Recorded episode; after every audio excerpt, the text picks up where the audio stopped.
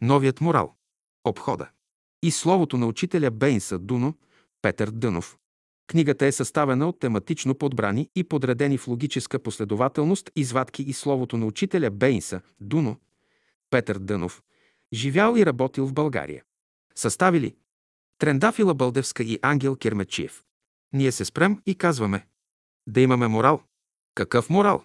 Като си легна вечерно време, трябва да се изправя пред Бога и да прекарам през ума си всички хора, с които съм се срещал през деня, да видя стори ли съм това, което трябва да направя. Това е морал. Обхода. Ще знаеш с всеки един човек как да се обхождаш. Обхода значи да се обхождаш разумно с себе си, с ближните си и с природата. Разумната обхода подразбира живот. Ти преди да си се проявил, можеш да правиш каквото искаш, а щом станеш видим, тогава ти вече трябва да имаш правилни отношения. Та това е една максима, която трябва да имате в ума си при сегашните наши условия, тъй както сте, какво трябва да правите. Трябва ви едно познание да сведете живота си до уния елементарни потреби, които имате. Като се вглеждате в живота, виждате, че една велика разумност определя движенията на частите и отношенията им към себе си и към цялото. Тези движения и отношения наричаме с общо име обхода.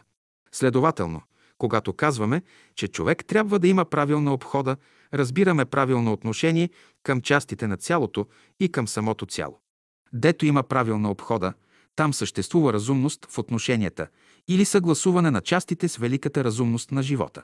Като ни срещне човек, в обходата ни, в движенията ни и от нас да лъха светлина, да имаме добрите навици.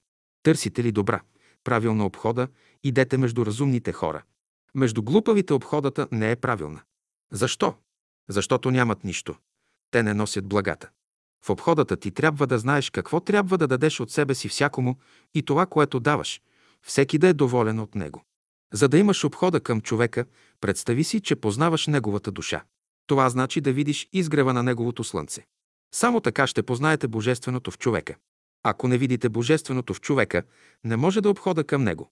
Да можем да се обхождаме с един човек тъй, както Бога. Този човек трябва да го обичаме както себе си. Казвате, в какво седи новото? Ако не знаете как да се усмихнете, ако не знаете как да гледате, ако не знаете как да слушате, ако не знаете как да говорите, ако не знаете как да пеете, тогава в какво седи новото? Не казвай, защо някой не се обхожда добре с мене, но благодари на краката си и бягай. Не се разправяй с вълка. Не търси правата си от него, но бягай. Лошите работи се дължат на хората неразумност, не знаят как да постъпят, вършат прегрешения, грехове. Не можеш да бъдеш свободен, ако нямаш правилна обхода. Искаш някога да знаеш дали даден човек има добра външна обхода. Много просто виж ушите му. Който има красиво ухо, той се обхожда добре. Постъпките му са правилни. Обходната е необходима за самия човек, за неговите близки и за славата Божия. Бог изисква от всички негови чеда добра обхода. Да се оправдаваш, че не си поступил добре, това не те извинява. Да туреш вината върху другите. Това не те спасява. Не прави друг път това, което не искаш и на тебе да правят. Велико нещо е обходата. Не е достатъчно човек да има само външна обхода. Той трябва да има и вътрешна обхода, т.е. да обича всяко живо същество, да постъпва към него така, както към себе си. Всяко недоволство, всяко неразположение на човека се дължи на нарушаване закона на обходата и на обесценяване на малките неща. Който няма правилна външна и вътрешна обхода, той влиза в стълкновение с волята Божия. Обхода към себе си. Първо ще имаш обхода към себе си. Не ограничавай мислите, чувствата си и не пресилван тялото си. Ако се обхождаш добре със себе си, ще бъдеш здрав. Ако не си здрав, значи, че нямаш обхода към себе си. Трябва да бъдеш здрав. Ако страдаш от ревматизъм, болка в главата, гърдите, стомаха, лекарят ще каже, че има наслоявания на чужди вещества, на киселини в организма ти. Защо става това? Защото не знаеш как да се обхождаш със себе си. Често човек се отнася грубо към своите удове, към ръцете и краката си. Ръцете и краката са група от разумни същества, които имат своя мисъл и свои намерения. Когато говорим за добра обхода в мисли, чувства и постъпки, ние разбираме правилното вливане на светлината, топлината и божествената сила в човешкия организъм. Обхода към близките. Неправилните отношения между близки хора, майка и деца, братя и сестри, мъж и жена причиняват различни болести. Щом се изправят отношенията, болестта изчезва. Болестите имат различен происход – физически, сърдечен и умствен. Не е извинително за човека, на когото са дадени отличен ум и отлично сърце, да няма обхода, да не цени онова, което е вложено в душата на неговия ближен. Ето защо всеки трябва да се стреми да изработи в себе си правилна външна обхода и чувство да цени малките неща. Като развива това чувство в себе си, същевременно той развива и вътрешна обхода. Срещи. Като срещнеш някого, не знаеш какво положение да вземеш. Срещате някого, изпъчите се или пък свиете се. Обхода трябва да имате. Иде човекът, отстъпи. Срещнеш някой човек. Той да се радва, че си го срещнал. Едно се иска от вас. Като срещнете един човек, да му отдадете тази цена, която Бог му е определил. Сега иде новият живот. Сега иде оная любов, според която е приятно да срещнеш човека. Защо? Знаеш как да постъпваш. Проявените добри заложби са божествени. Няма по-хубаво нещо да видиш една божествена усмивка. Като срещнеш човека, да кажеш как сте. И от лицето ти да лъхат най-добрите чувства. Като кажеш на човека «Добър ден», от теб да лъха доброта, да излизат добри чувства. Някой каже «Добър ден» и от него нищо не излиза. Онова, което излиза от нас, трябва да бъде възвишено и благородно. Поведение. Земята е училище, в което всички души, които слизат от невидимия свят, идат на земята да научат правилно да се обхождат. Всички трябва да знаете, че съставлявате едно цяло, в което всеки заема своето определено място. Съвременните хора едва сега учат как да се отнасят помежду си. Не е лесно да се справиш с хората. Лесно е да се справиш с един учител или търговец, защото имаш интерес към тях. Обаче как ще се справиш с уния, към които нямаш никакъв интерес? Какви отношения трябва да имаш към всичко живо в природата? Ще гледате да възстановите една вътрешна хармония между всички, да се нагласите като нотите, всеки на своето място. Ние трябва да търпим всички, да бъдем толерантни към всички и да не се отвръщаваме от никого. Мислите и поведението определят мястото на човека в живота, дали ще бъде беден или богат, здрав или болен, щастлив или нещастен. Разумният човек се стреми към правилна обхода с хората и със себе си. Той е внимателен в мислите, чувствата и постъпките си, стреми се да не причини с тях някаква вреда на ближните си, нито на себе си. За да задоволиш някого, трябва да се отнасяш към него като към себе си. И той трябва да се отнася към тебе към себе си. Искате ли да спечелите сърцето на хората, не се излъчвайте пред тях, но наведете се малко и учтиво ги приемете. Това са особени линии на поведение, на обхода, които човек трябва да спазва. Не очаквайте хората да ви обичат, но вие обичайте. Любовта приближава хората не по физическо разстояние, а по връзка между душите. В духовно отношение, които се обичат, те са близо един до друг. Ако обичате някой беден, слаб човек, вие лесно ще покажете любовта си към него. Как? Ще го облечете добре, ще го нахраните, ще го изпратите на училище да учи. Обаче как ще познаят богатият и силният, че ги обичате? Богатият не се нуждае от материални блага. Силният пък не можете да носите на гърба си. И към тях обаче можете да проявите любов. Как? По духовен начин. Те се нуждаят от духовно проявление на любовта. Умният човек трябва да обича всички хора, без те да подозират това. Той ще ги обича, без да им говори сладки думи. Когато се съединява с подобния си, слабият увеличава силата си. Това, което единицата не може да направи, колективитетът ще го направи. Когато любовта царува между хората, те не се измъчват. С бой нищо не се постига, и с думи нищо не се постига. Работите се оправят с любов. С любов всичко се постига. Ако сте извор, който постоянно тече, хората ще ви посещават. Никога няма да бъдете изоставени. Хората се интересуват едни от други до толкова, доколкото благото на едного е и тяхно благо. Не се бъркайте в работите на хората. Не се месете в тяхната любов. Аз дойдох да науча хората да дават широк простор на всяка душа и да поощряват всяко добро начало във всичко. Ако всеки даде свобода на близките си, както и той се нуждае от такава, ще има широк простор на действие и мисли. Истинската свобода разбира разумни отношения между живите същества, които не нарушават интересите помежду си. Ако искате да запазите любовта на някого, останете в дома му само за няколко дена, а след това вземете си стая наблизо до него. Същевременно трябва да имате материални средства на разположение, с нищо да не го ангажирате. Изкуство е, като се върне човек между своите си, да се нагоди според техния живот, да не влиза като клин помежду им.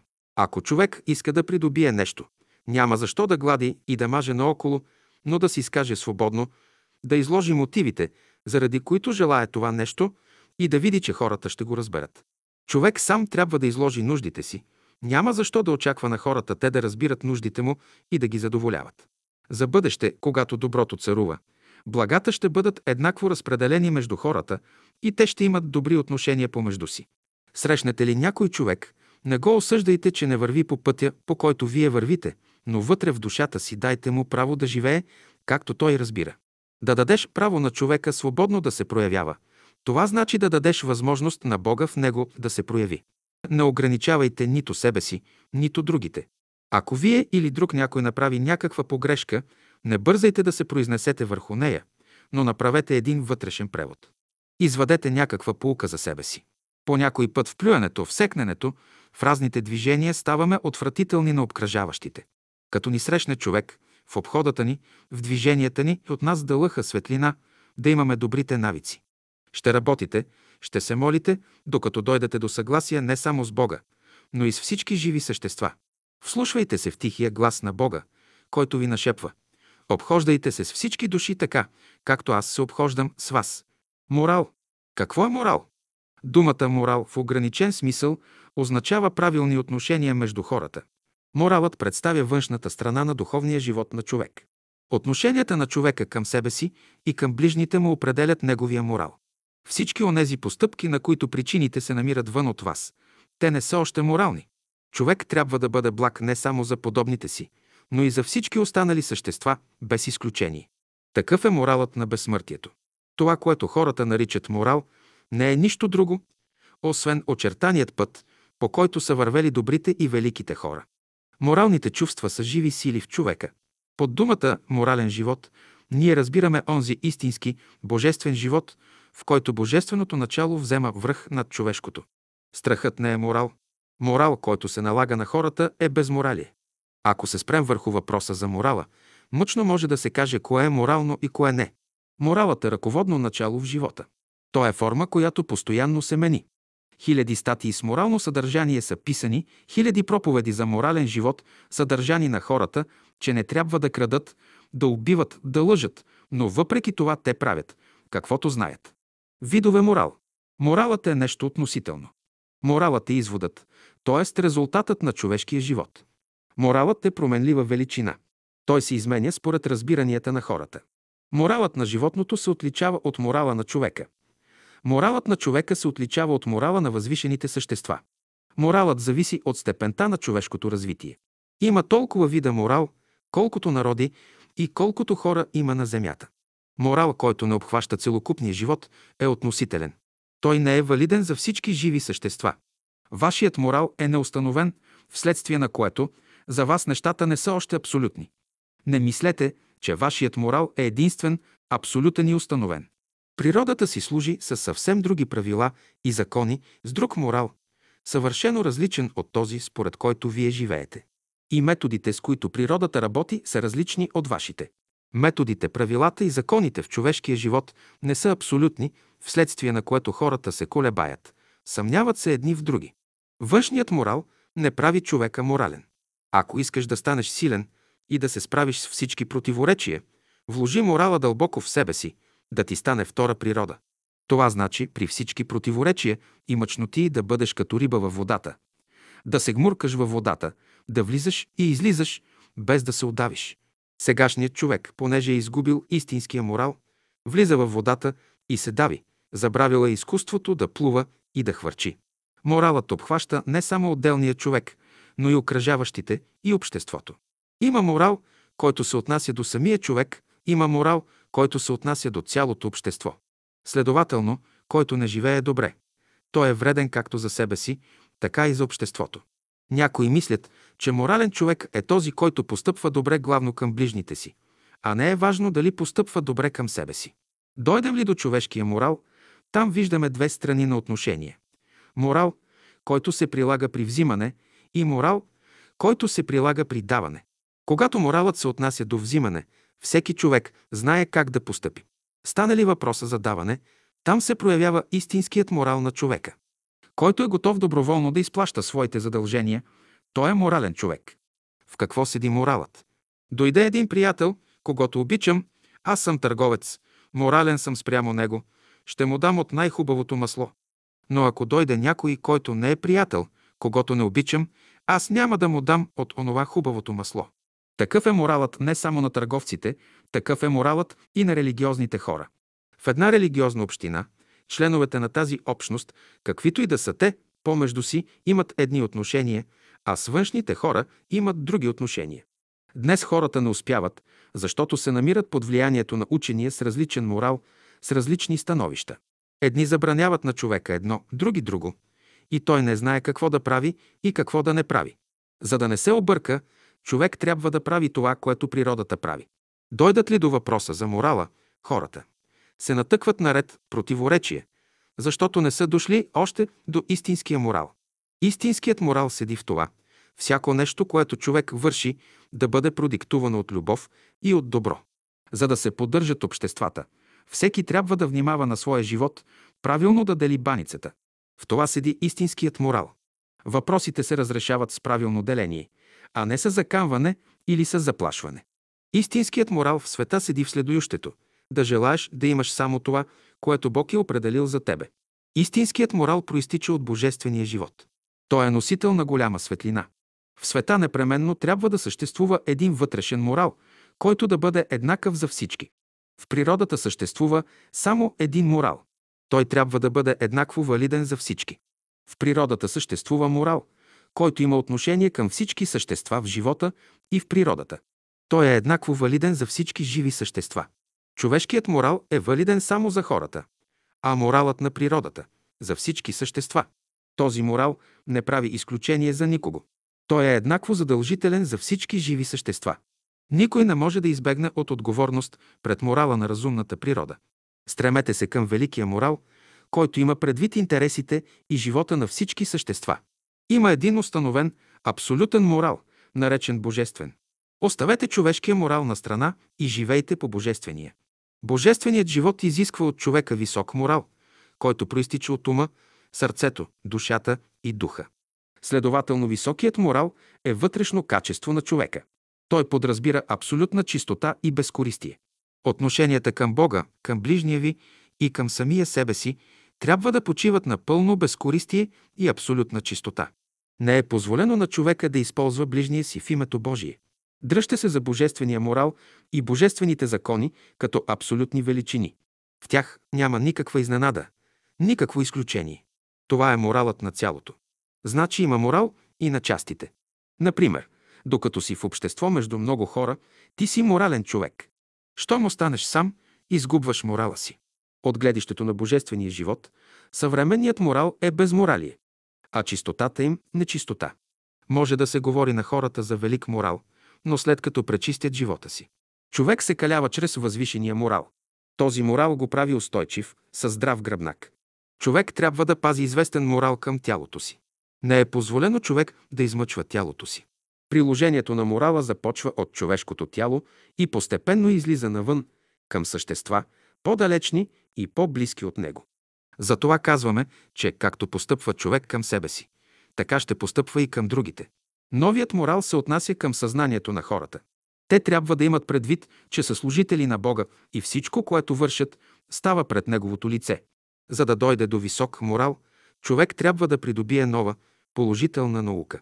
Докато греши и върши престъпления, човек се намира в животинския морал. Колкото повече се издига човек над обикновените условия на живота, толкова по-бързо навлиза в духовните условия, които го водят към велик, възвишен морал. Докато дойде до този морал, човек неизбежно ще греши, но същевременно ще се изправя. По външния вид на човека, по лицето му ще познаете какъв е неговият морал. Който е придобил великия морал, той благохае. С морала, който излиза от него във вид на строи, той повдига падналите, утешава страдащите. Стремете се към възвишения морал на разумните същества. Морални чувства. Човекът е човек по причина на своите морални чувства. Моралните чувства са съвест, милосърдие, вяра, надежда, твърдост и любов към Бога. Всяко морално чувство си има свои органи. Според степента на развитието на тия органи може да се прояви едно или друго от моралните чувства. Ако лишите човека от моралните чувства, той ще заприлича на животно. Той не знае какво нещо е право. Човек без морални чувства няма морален устой. Развитието на моралните чувства е необходимо за всеки едного от вас. Само при моралните чувства вие може да бъдете физически здрави. Моралните чувства дават простор, широчина на човешкия дух. Те внасят още разширение на кръвоносните съдове, т.е. дишането е свободно, а кръвообращението правилно. Няма никакво стеснение в човека. Много от болестите се явяват от неправилното развитие на моралните чувства. И за това всички ще се стремите да изправите недъзите си. Морален човек. Морал трябва да има човек. Човек е морален до толкова, доколкото неговият организъм е устойчив. Колкото организмът е по-разумно устроен, толкова той е по-морален. Моралът съответства на строежа на организма.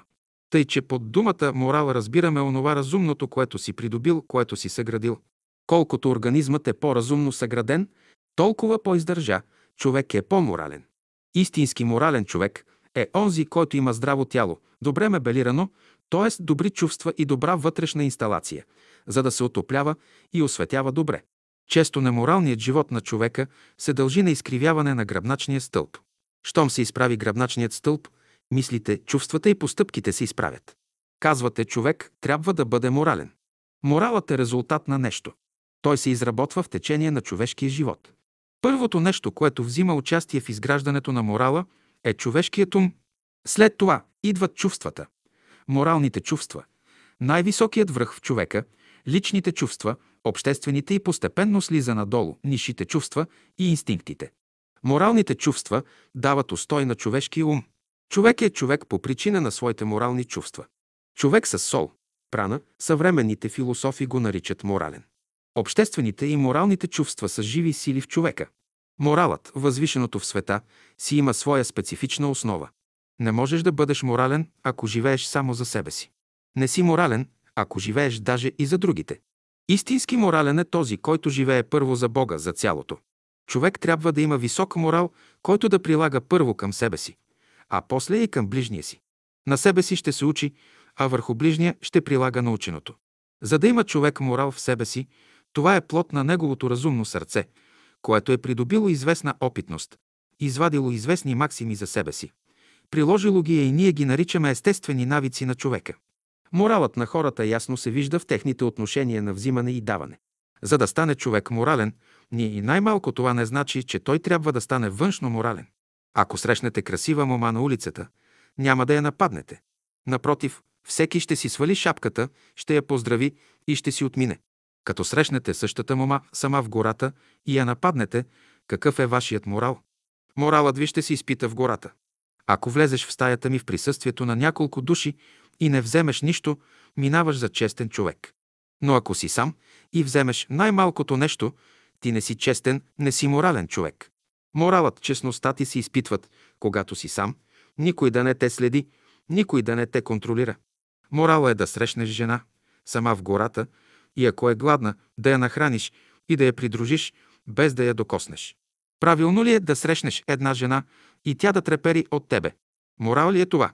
Всичко, каквото бих направил за теб, ще го направя тъй, както за себе си го правя, без изключение. Човек не може да успява в морално отношение, докато не разбере връзката между частите на цялото. Тогава той ще знае, че не е независима единицата и ще отстъпва. Когато хората правят добро от страх, в какво положение се намират? Който е готов доброволно да изпълни своите задължения, той е морален човек. Моралът на някои хора прилича на морала на слугата. Те се страхуват да дават от своите блага, за да не осиромашеят. Божиите блага са безкрайни. Давай от Божиите блага и не се страхувай. Работоспособността има отношение към неговия морал. Колкото по-работлив е той, толкова е по-морален. Да работи човек, това значи да твори. В приложение на морала човек трябва да бъде точен и изпълнителен. Когато мисли право, човек изработва истински морал в себе си. И в говора на човека има морал. Не се ли спазва този морал, говорът е груб, неизразителен, неприятен. Само онзи човек говори по правилата на морала, който има нужната мекота. Мекотата дава израз, интонация, а съдържанието на думите изпъква ясно. Ако се движи по пътя на най-малкото съпротивление, човек спазва едно от правилата на морала в природата. Природата има един строг, неизменен морал, който се прилага еднакво към всички хора. Който се отнася добре с животните и растенията, с хората ще бъде още по-внимателен. Този е моралът на новата култура. Дали съзнаваш кое е морално или не, не е важно. Един ден говедата ще те държат отговорен за кожата, от която си носил обувки. Ще любиш, ще обичаш истината, ще бъдеш мъдър, ще бъдеш добродетелен, справедлив, щедър, снисходителен. Ще се самопожертваш за другите. Възможно е най-силният човек в света да се подхлъзне. Има такива сили в света, които благоприятстват за подхлъзването на един човек. И зато и аз казвам, че повечето хора в съвременния свят нямат морален устой. Те може да имат морален стремеж, но морален устой нямат. Този морален устой от сега нататък може да се създаде от тях. Някой човек мисли, че има сили да устои на всичко, обаче, щом в живота вижда, че няма сили, поддава се. Доказано е, че човек с морален устой може да живее по-дълго време от онзи, който няма морален устой в себе си. Като спазва законите на великия морал, човек пести силите на своя физически и духовен живот. Когато се проповядва един велик морал, той не се отнася само до сегашния живот. Той се отнася и за миналото, и за бъдещето. Вие трябва да оправите работата и на дядо си, и на прадядо си, на всички четири поколения преди вас. Вие трябва да премахнете лъжата, която е съществувала във всички четири поколения преди вас, докато дойдете до себе си. И съвременните хора говорят за морал, осъждат и одобряват постъпките на своите ближни, но ако разгледат своите постъпки, ще видят, че малко от тях отговарят на правилата за морала. Всеки разбира доброто и морала според възгледите на епохата, в която живее. Малцина са се издигнали над разбиранията на своето време. Хората се морализират едни други, но въпреки това не се изправят. Защо? Не знаят как да се морализират. Да морализирате човека, това значи и да му помогнете, без да го изложите, без да накърните неговото достоинство. Как могат да се оправят работите на хората? Като се молят един за друг, като си помагат и като си желаят доброто. Ако хората живеят по този начин, те ще бъдат в сила да подобрят света. Морални постъпки. Питам, умно ли е, морално ли е да спасяваш някого, когато не знаеш как да го спасиш? Не е умно. Всички морални постъпки трябва да бъдат разумни. Коя постъпка наричаме морална? Ако дадете на един човек бучка захар, а на друг малко хинин или някаква отрова, еднакви ли са двете прояви? Първата проява наричаме морална, защото внася нещо добро в човека, а втората – неморална, защото руши човешкия организъм. Следователно, всяко нещо, което съгражда и хармонизира силите на човека, е морално. Всяко нещо, което руши и внася дисхармония в човека, е неморално. Всички дарби, всички човешки способности, таланти от човека, писателството, поезията, изкуството. Всичко това зависи от онова морално спокойствие, което ние имаме, от онази вътрешна самоувереност, да постъпваме съобразно великите закони на природата. Новият морал. Питам, какъв трябва да бъде вашият морал като ученици? Ще кажете, че моралът на света е известен вече, а вие като ученици се стремите към нов, възвишен морал, а не към сегашния, който съществува от 8000 години насам. Той е създаден от хората, но такъв, какъвто е днес, крачка напред не може да се отиде. Сегашният морал е остарял, той е вече на израждане. Всичко в света остарява – религия, наука, философия, изкуства. Всяко нещо, което има форма, остарява. В съвременния свят от памти века съществуват четири вида религии, на които хората и до днес още се кланят. Тези четири форми религии са били известни от най-стари времена на всички стари народи. Първата форма на религията наричаме клерикализъм, т.е. обредна форма, палене на свещи, на кандила, кланяне на икони, зачитане на разни образи, като триъгълник, кръг с точка в средата, пентаграм, шестограм на някакви муски, като парченце от дрехата на някой светия и така нататък. Към тази религия и днес още принадлежат маса хора. Втората форма на религия наричаме милитаризъм, религия на ножа, на револвера, на насилието. Когато срещнете от тази религия, той ще ви каже този свят със сила само може да се оправи. Третият вид религия е капитализмът. Тази религия е мека, нежна, прилича на жена, която, дето ходи, навсякъде се обръща. В нея няма никакъв морал. Тя си служи с всички видове далавери. Четвъртият вид религия е социализмът. Първите три форми религии представят семейството. Клерикализмът е майката, милитаризмът е бащата, капитализмът – децата, социализмът представя слугите на това семейство. Слугите работят за своите права пред господарите си. Като проследите развитието на цялото човечество, всички тия религии ще ги намерите във всеки човек отделно. Наблюдавайте хората, ще видите отличителните черти на всяка форма, на всеки вид религия. Всеки ден човек може да бъде или клерикал, или милитарист, или капиталист, или социалист. Ставаш сутрин и започваш с молитва, с обреди. Вървиш така до едно време и после казваш, не може само с молитва. Трябва да се приложи грубата сила. След това казваш, и той не помага. Човек трябва да разполага с пари. Най-после, като видиш, че и това не помага, казваш. Ние, слабите, трябва да се обединим, да станем силни, да устояваме на трудните условия. Трябва да образуваме братство, да опитаме силата си. Всички форми, всички обреди на тия религии са външни заблуждения, в които човечеството е попаднало. Обаче това са форми, наложени от черната ложа, от тъй наречените тъмни сили. Всяка от тия четири форми на религията съответства на една от проявите на истинските религии. Клерикализмът съответства на любовта, милитаризмът на мъдростта, капитализмът на истината, а социализмът на правдата. Клерикалите имат грехове, молят се на Бога, палят свещи и кандила. Те се занимават с въздуха. Милитаристите палят огън, навсякъде стрелят, те се занимават с огъня. Капиталистите се занимават с водата, а социалистите с почвата, с земята. Обаче светът няма да се изправи нито по един от тези начини. Следователно, религията е изопачена форма на любовта. Военщината е изопачена форма на мъдростта. Капитализмът, който представя кръвообращението на човека, е изопачена форма на истината. Социализмът е изопачена форма на правдата. Всички тия форми на религията искат свобода, а въпреки това си служат с закона на насилието. И клерикалът ще те обеси, и милитаристът ще те обеси, и капиталистът ще те обеси, и социалистът ще те обеси. Защо? Защото всички са деца на една майка. Те си приличат, понеже една майка ги е родила. И след всичко това един ще се хвали, че е клерикал, друг – милитарист, трети – капиталист, четвърти – социалист. Това са учения, които не могат да оправят света. Убийството, насилието трябва да се изхвърли вече навън.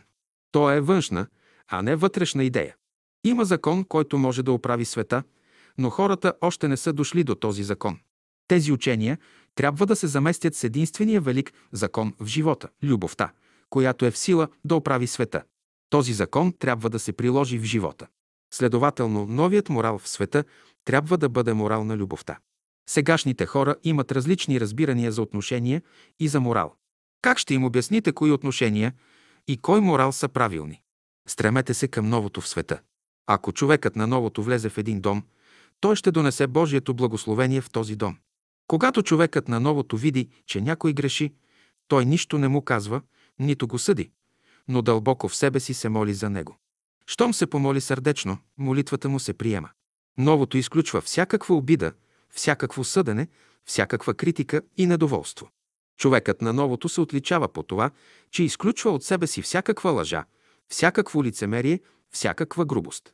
Направи ли някаква погрешка, той веднага я изправя. Ако брат му се греши по отношение на него, той е готов веднага да му прости. Прости ли веднъж, той забравя погрешната му. Който живее по новия морал, той не може да направи пакост нито на растенията, нито на животните, нито на своите ближни. Прояви. Когато хората се проявяват зле, това се дължи на техните интереси. Каквото правиш, прави го в името Божие. Считай, че Бог в тебе прави доброто. Той помага и повдига хората. Той ги кредитира, а ти само се подписваш на полицата за поръчител. Постъпки. Да знаете как да постъпвате. Това е едно изкуство. Как да постъпвате първо към себе си, после към другите. Най-после ще дойдете до онова божествено начало да постъпвате така, както Бог постъпва. Това, което природата е дала на човека, той трябва да знае как да го използва, това значи права обхода и права постъпка. Ако в една твоя постъпка са взели участие любовта, мъдростта и истината, тя е божествена. Ако в една твоя постъпка са взели участие умът, сърцето и волята, тя е човешка. Тъй трябва да постъпвате, че да са доволни хората от вас. Постъпвайте с хората така, както искате да постъпват с вас. Като страдаш, ще задържиш страданието си само за себе си. Ако постъпваш така, ще печелиш. Който не разбира този закон, търси начин да стовари страданието си на гърба на другите. Страданието си ще даваш на Бога. Само Бог е в състояние да оцени страданието на човека и да му даде заслуженото. Като се радваш, ще споделяш радостта си със своя ближен. Ако постъпваш така, ще печелиш. Ако мисълта, чувството или постъпката, които са излезли от тебе, са криви, те след известно време пак ще се върнат при тебе, но с всичките си пакости и лоши последствия, които са допринесли. Между учениците на окултната школа се препоръчват естествени постъпки, естествена обхода, всичко изкуствено да се отбягва. На всеки език има издадена книга за добрата обхода, за добрите отношения и доброто поведение на хората едни спрямо други. Как трябва човек да говори, как да се държи, какво поведение да има между близки и външни лица и така нататък. Трябва да се спазват ред, правила за благоприличие, за етикеция между хората. Наблюдавайте дипломата, още като влиза в някой салон.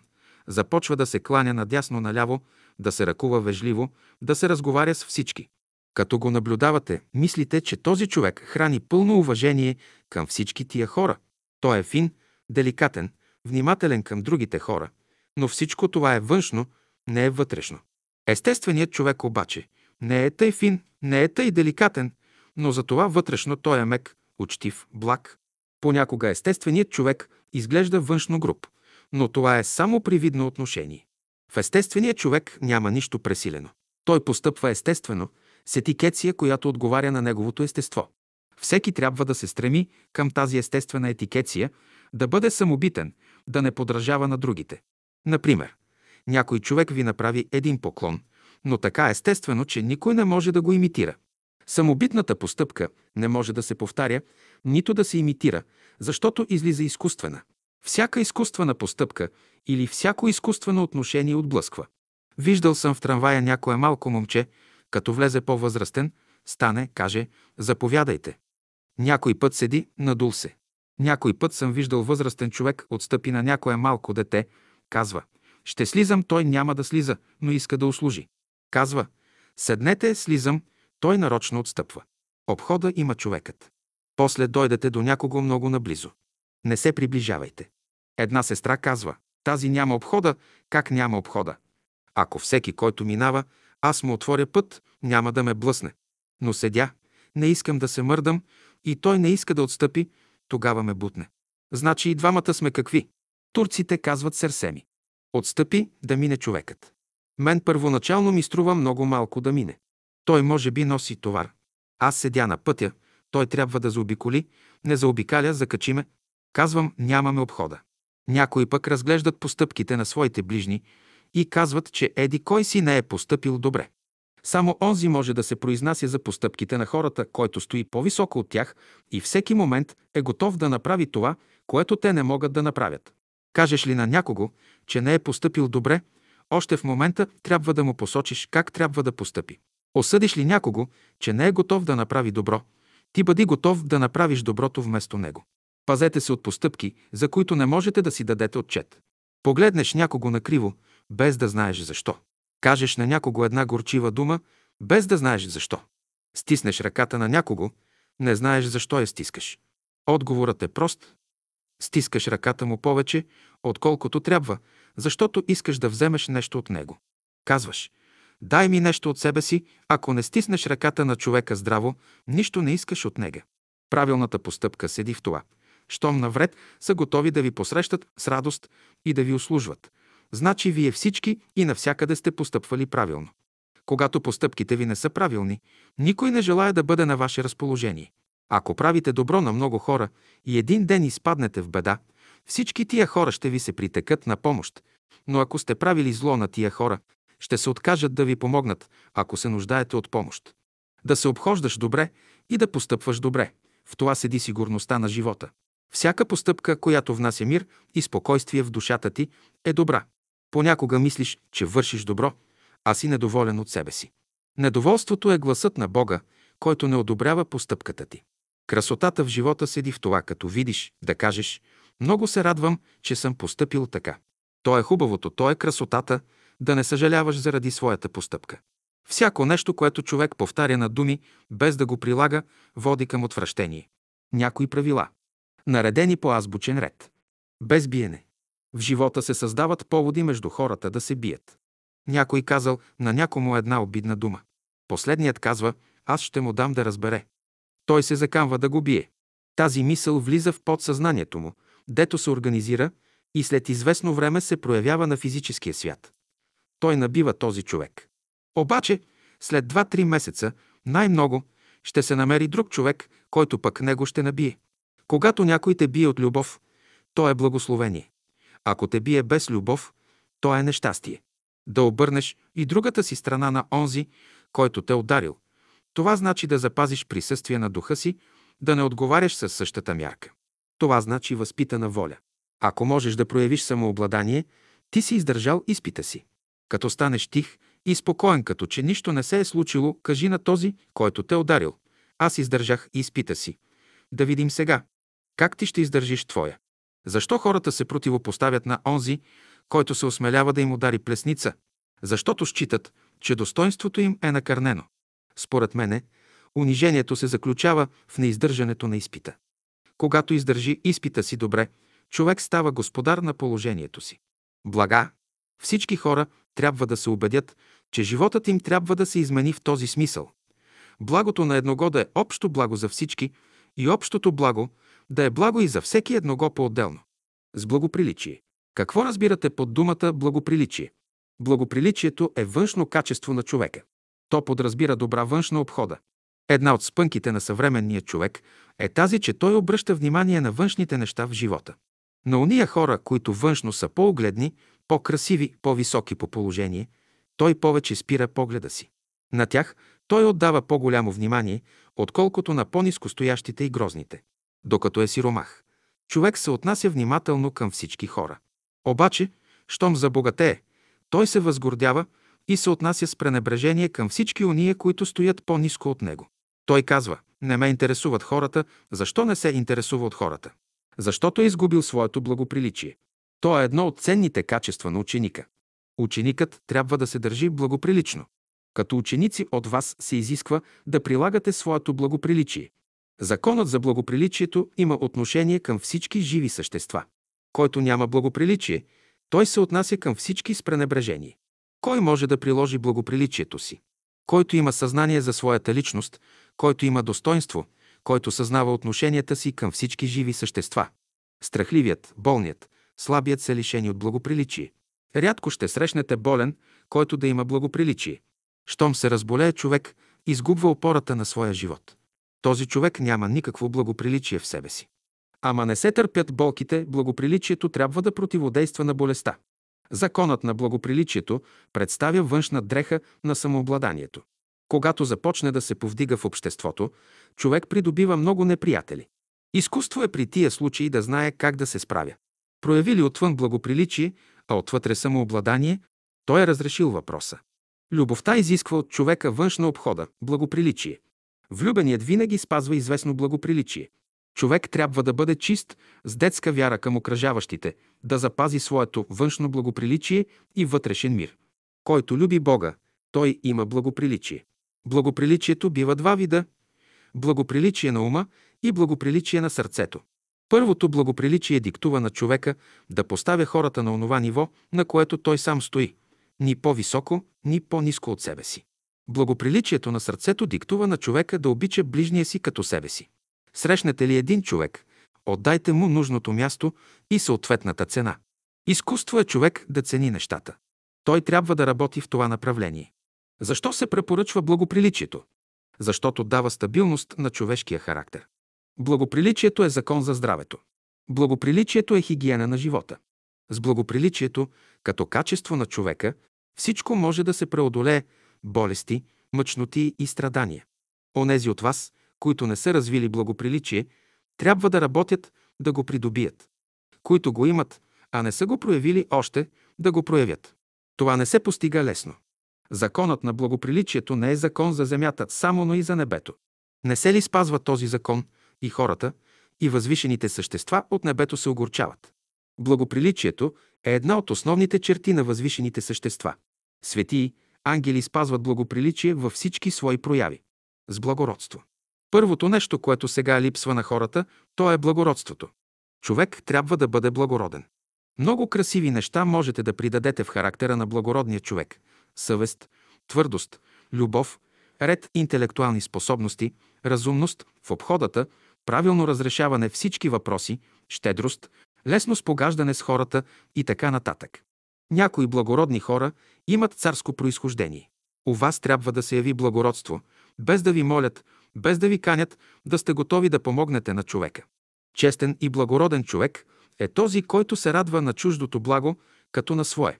Когато един човек е правилно развит и благороден, например, той съзнава, че всички хора трябва да живеят в любов.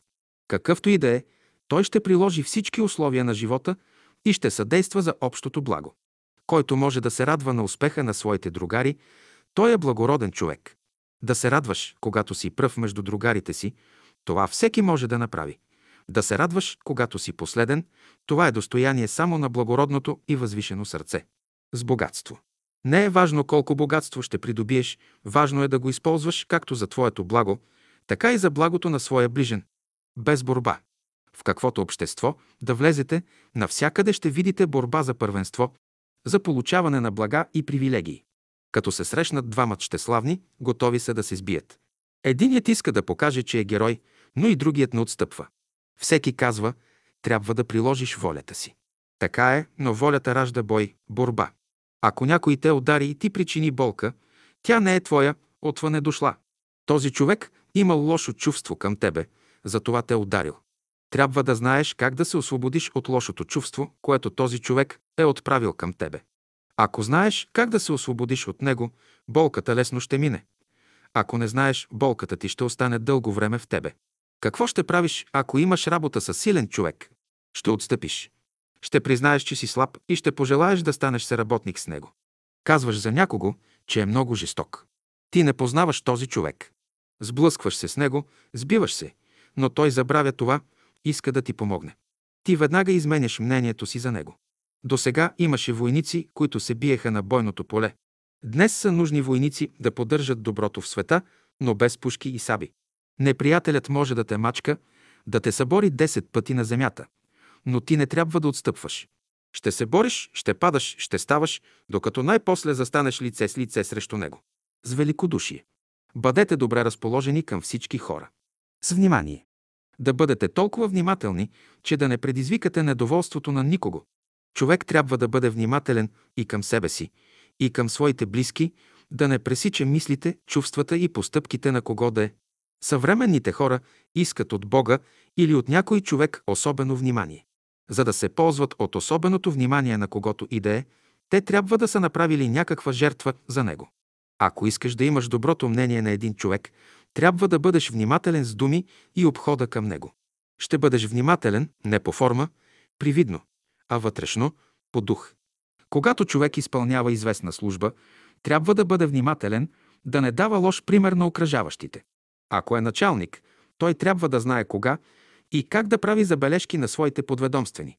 Някога хората стоят близо един до друг и не си обръщат никакво внимание. Че някой не мисли добре за тебе, не се смущавай.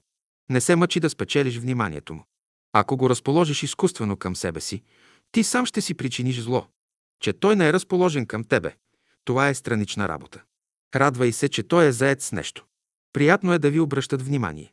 Вървите по улицата, падне ви кърпичката и изведнъж гледате, че някой се затича, взема я от земята и ви я подава.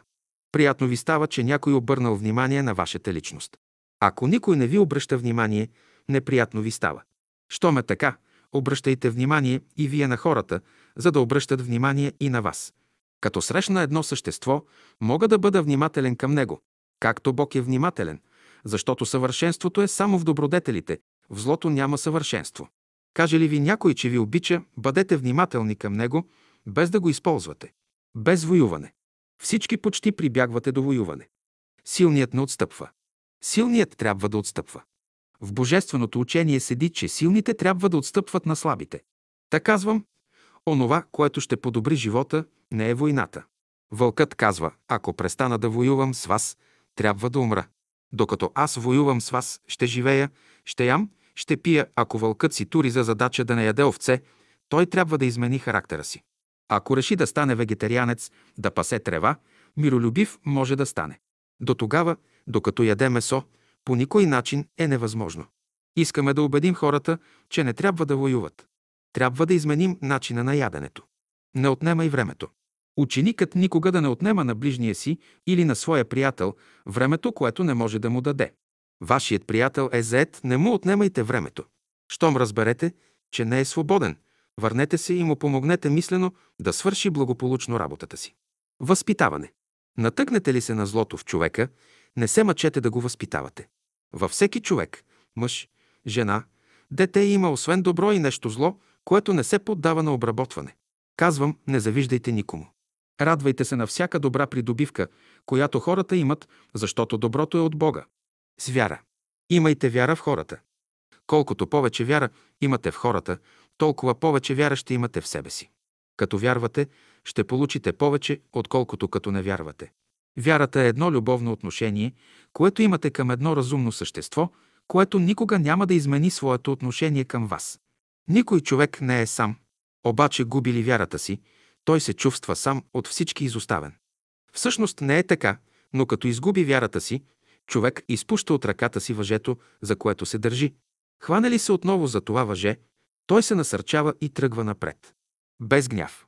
Гневният не е нищо друго, освен камък, който се търкаля от някой висок планински връх. И каквото срещне на пътя си, удря и завлича. Кой е виновен за това? Вината е в онзи, който стои на пътя на разгневение. Без грубост. Ако човек е груб към себе си, към другите хора ще бъде още по-груб. Мъжът възприема повече впечатления, отколкото жената, и понеже не може да се справи с тях. И вследствие на това той е по-груб по естество. Когато човек се натовари повече, отколкото трябва, той става груб.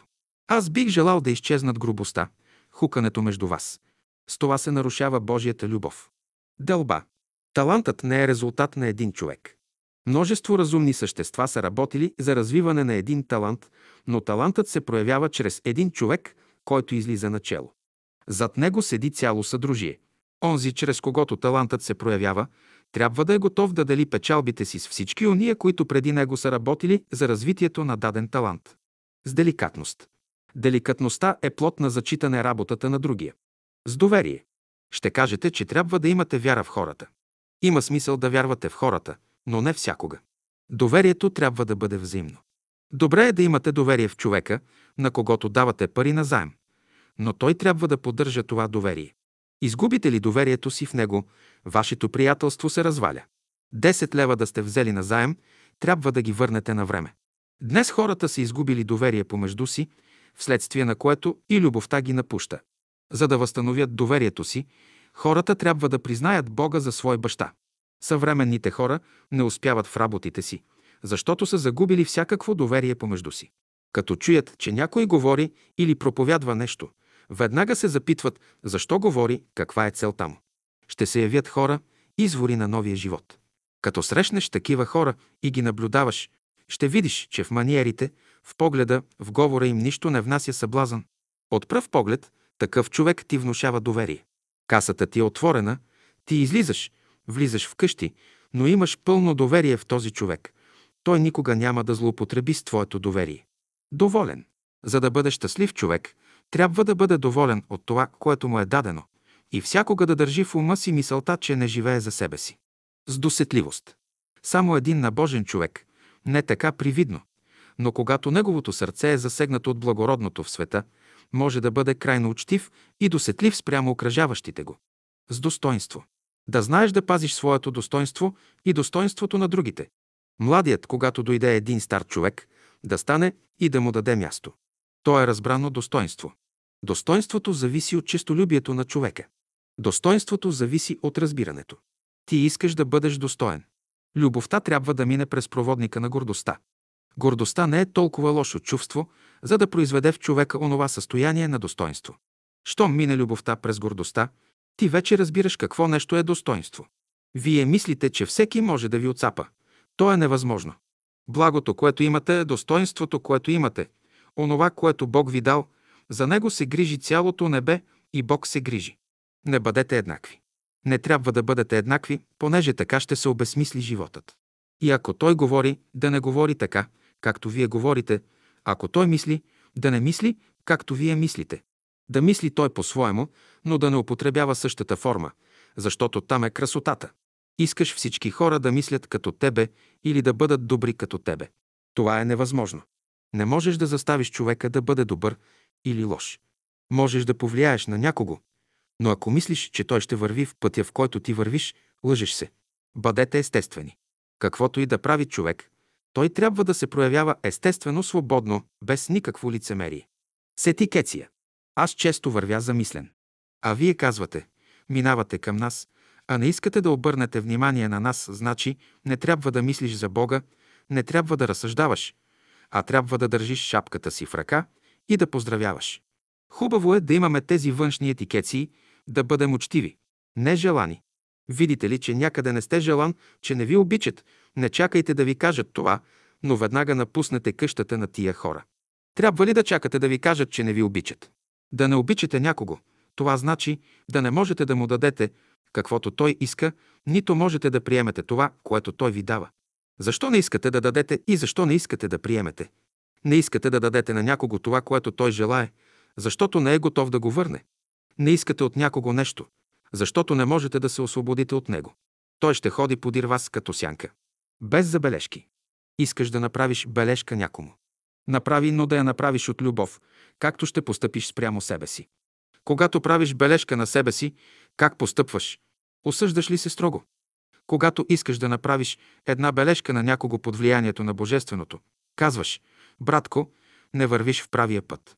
Спривърни се малко назад и ще намериш пътя на своята душа, започнеш ли да го ругаеш, да го наричаш лицемер, лош човек, ти се поддаваш на чужди, отрицателни влияния и по този начин спъваш и себе си, и ближния си. Без завещание. Някои ще рекат, аз съм спечелил много пари и оставям 2000 лева да ме погребат. Съжалявам, че оставяте пари, за да ви погребат. Ще оставя пари на обществото за благотворителни цели. Съжалявам, че оставяте пари за завещание, без да направите при живе нещо. Каквото ще направите, направете го докато живеете, като умрете. Онова, което остава, не е ваше и нямате никакво право да завещавате. Като умрете, хората ще правят с имота и парите, които сте оставили, каквото си искат. Без завист. Омразата, зависта са психически болести, от които човек съзнателно трябва да се лекува. Някой път у вас се заражда чувство на завист, не сте свободни, завиждате някому. Защо? Виждате някой по-хубаво, по-изящно облечен от вас. Или пък срещнете някой духовно по-напреднал от вас. Какво трябва да направите? Извадете огледалото си и забележете каква разлика има в изражението на очите ви, в цвета на лицето сега и по-напред. Ще видите, че лицето ви не е тъй красиво, както е било попреди. Когато видим, че някой човек има особени таланти, завиждаме му. В нашия ум, в нашето сърце не трябва да влиза никаква мисъл на завист, а трябва да използваме талантливия и умен човек, а не да му завиждаме. И тогава този човек може много полза да принесе. Какъв е происходът на зависта? Зависта се е явила с първата проява на творческия ум в човека и то главно в областта на неговото стеженолюбие, на желанието му да придобива повече богатства, повече знания. И всякога, когато поставят някакво препятствие в тази област, веднага в човека се явява зависта. Щом се противодейства на творческия ум на човека, той започва да се страхува да не би някой да го изпревари, да излезе пред него. Този страх събужда завист, а понякога и омраза. След това се явява гневът. Щом се разгневи човек, творческият ум започва да работи в него, но в разрушителните области. Тогава и въображението в човека взима участие и той започва да търси някакъв начин за отмъщение. В това време религиозното чувство в човека, съвестта, моралните чувства като че се парализират, докато той даде ход на своето отмъщение. Като се извърши експлозията, човек отихва, прибира се в себе си и започва да мисли. Но тук действието не спира. Всеки акт или всяка реакция има обратно действие. Няма да мине много време. Този човек от друго място ще получи същия удар, какъвто сам е нанесъл на другите. Вторият пък ще получи същия удар от трето място и така ще се образува цяла верига на отмъщение. До кога ще се продължава това нещо? Докато най-после се намери един разумен човек, който ще даде друго разрешение на въпроса и ще спре тази верига на отмъщение. Хиляди хора могат да влязат в тази верига, но една разумна душа е в състояние да извади всички тия хора от кръга на престъплението, в което са попаднали. И зависта е киселина за психическия живот, но тя става опасна, когато се придружава с омразата. Иначе, сама за себе си приложена, тя не е опасна. Докато работи сама, зависта не е вредна киселина, но щом дойде при нея омразата, тя става опасна. При това положение идат лошите последствия, съмнението, отмъщението и така нататък. Тогава се образува сложната формула. Това е киселина, която е дошла до върха на своето развитие. Дето влезе, тя произвежда големи разрушения. Не мислете, че тази киселина е въображаема. Тя съществува в психическия живот на хората и създава големи нещастия. Докато елементите й са отделени един от друг, те не оказват разрушително действие върху човека. Съединят ли се в едно цяло и образуват киселина със сложен състав, разрушителното й действие е голямо. Като се изследват свойствата на отделните елементи – омраза, завист, съмнение, отмъщение и други, ще видите, че всеки елемент е съставен от специфична материя. Опитният химик лесно ги различава. Всяка материя е проводник на съответни сили. Зависта е опасно чувство, защото в него няма даже микроскопическа светлинка или радост. Завистливият няма никаква радост в себе си, благодарение на което и той страда, но иска другите повече да страдат. За да не получи съседът му по-голямо благо от неговото, той е готов да му извадят едното око, но на съседа – двете очи. Стремете се да превърнете енергията на зависта в положителна. И тогава, вместо да пожелаете на ближния си по-голямо зло, пожелайте му по-голямо добро от вашето. Ако завиждате, вие спъвате ближните си, но спъвате и себе си. Навсякъде в живота виждате блъскане, тегляне, да не би някой да излезе пръв. За да не изпаднете в заблуждение, в тъмнина, пазете се от отрицателните сили като завист, омраза, съмнение, подозрение и така нататък. Те са киселини, които действат разрушително върху ума, сърцето и волята. Заем. Не трябва ли да взимаме пари на заем? Може да взимате пари на заем, но ако разчитате на нещо. Честният човек предпочита да страда, отколкото да вземе пари на заем и да не може да ги върне. Ако може да ги върне, свободен е да взима пари на заем. Така ще се благослови и взаимодателя. Благословение е да имаш отношение с добър и честен човек. Без заповеди. Човек греши, защото дава път на желанието си да бъде господар, да владее света. Всеки има желание да владее нещо. Мъжът иска да заповядва на жената, жената – на мъжа, учителят на учениците си, господарят, на слугите си, свещеникът на своите пасоми, майката и бащата, на децата си и така нататък. Желанието на човека да заповядва на някого показва, че в него се крие някакво користолюбие. Често хората седят на едно място и търсят щастлив живот. Те искат другите хора да работят, да ги носят на ръце, а те да почиват, да ядат и да се обличат. Вие искате да бъдете царе, да заповядвате, а другите да изпълняват. Всеки иска да бъде голям и свободен, да постъпва както желае, но без да иска, влиза в стълкновение с природата. Обаче, като разумна сила, тя всякога взима надмощие над неразумните сили. Тя постоянно мачка слабите и неразумните. Ние обичаме да заповядваме, а не обичаме да ни заповядват. Кое е по-хубаво – да заповядваш или да ти заповядват? Ако е за добро, да заповядваш е най-добре. Ако е за зло, не е добре да заповядваш. Следователно, имаш пълно право да заповядваш за доброто. Дойдеш ли до злото, нека други да ти заповядват, а ти само слушай. Заповядват ли ти за доброто, бъди изпълнителен. Какво ще кажете за един дом, в който всички са генерали? Ако майката има четири деца, генерали и мъжът, генерал, тя непременно трябва да заеме мястото на войник, който да изпълнява всички заповеди. Не е лесно на тази майка да й заповядват пет генерала. Ако изпълни службата си добре, тя ще бъде призната за героиня. Като отиде на онзи свят, направо ще й отворят вратата за рая. Желая ви да бъдете добри войници, да изпълнявате заповедите на петте генерала с любов. Само така ще ви запишат за граждани. По какво се отличават божествените заповеди от човешките? Божествените заповеди никога не произвеждат противоречие. Каквото кажеш, става. Каквото бутнеш, става. Човешките заповеди създават противоречие.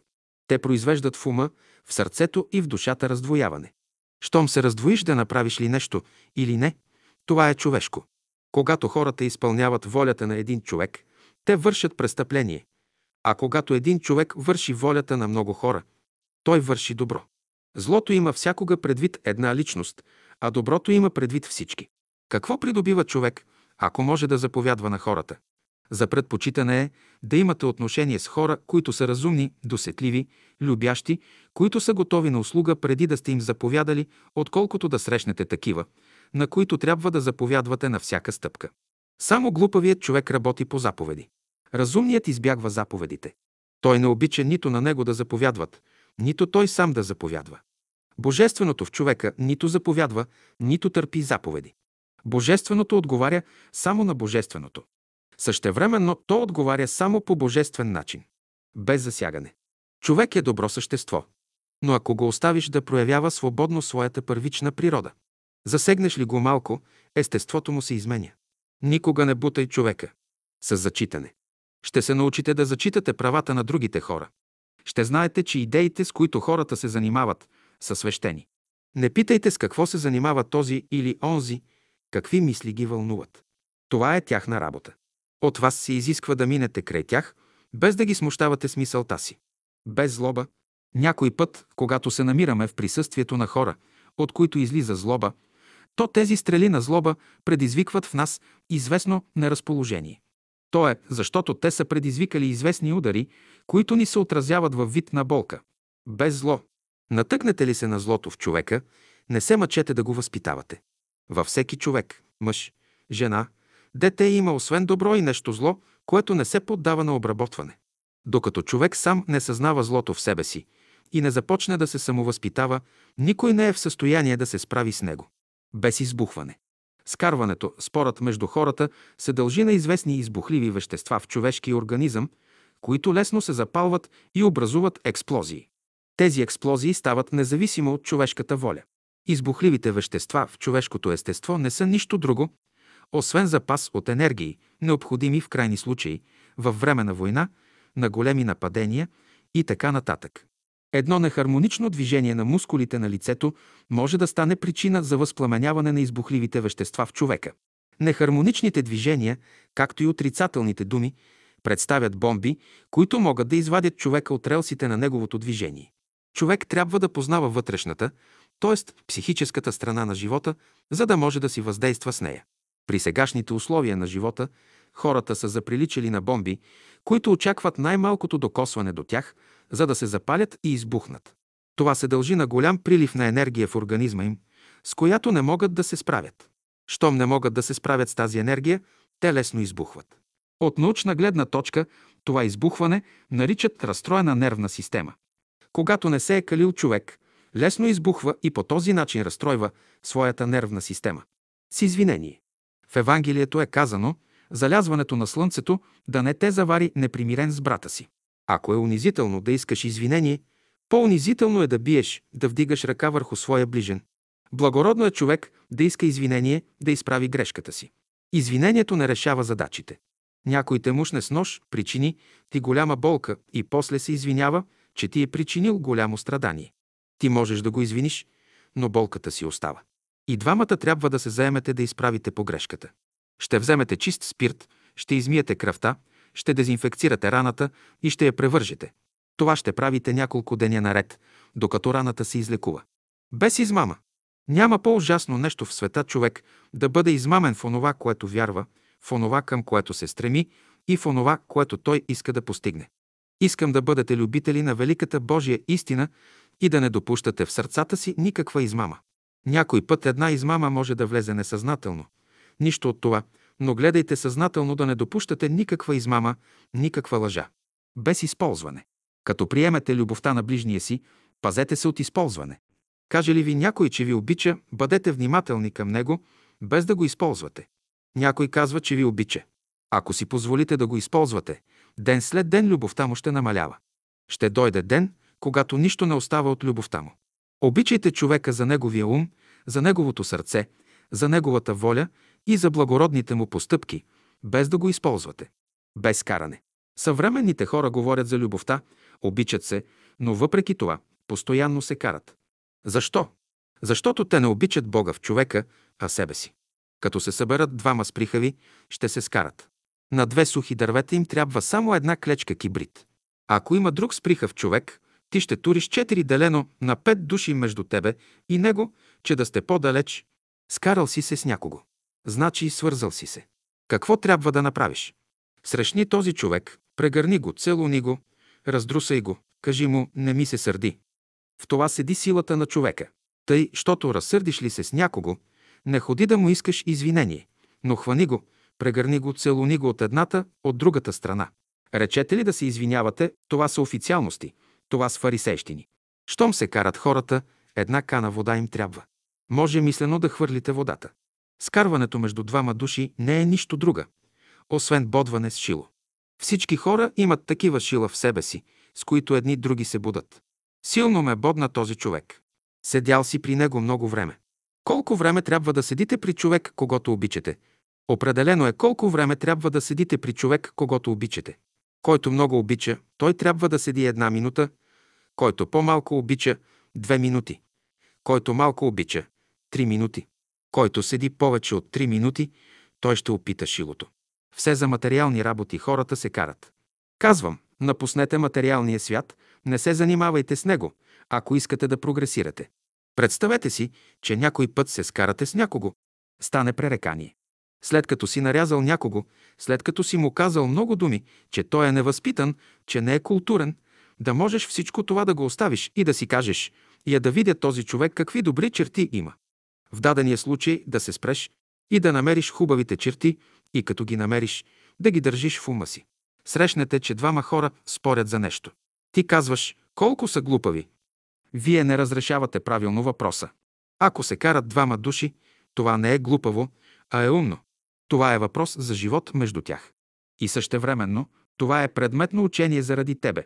Ако вие не разрешите това предметно учение, вие ще се намерите в тяхното положение.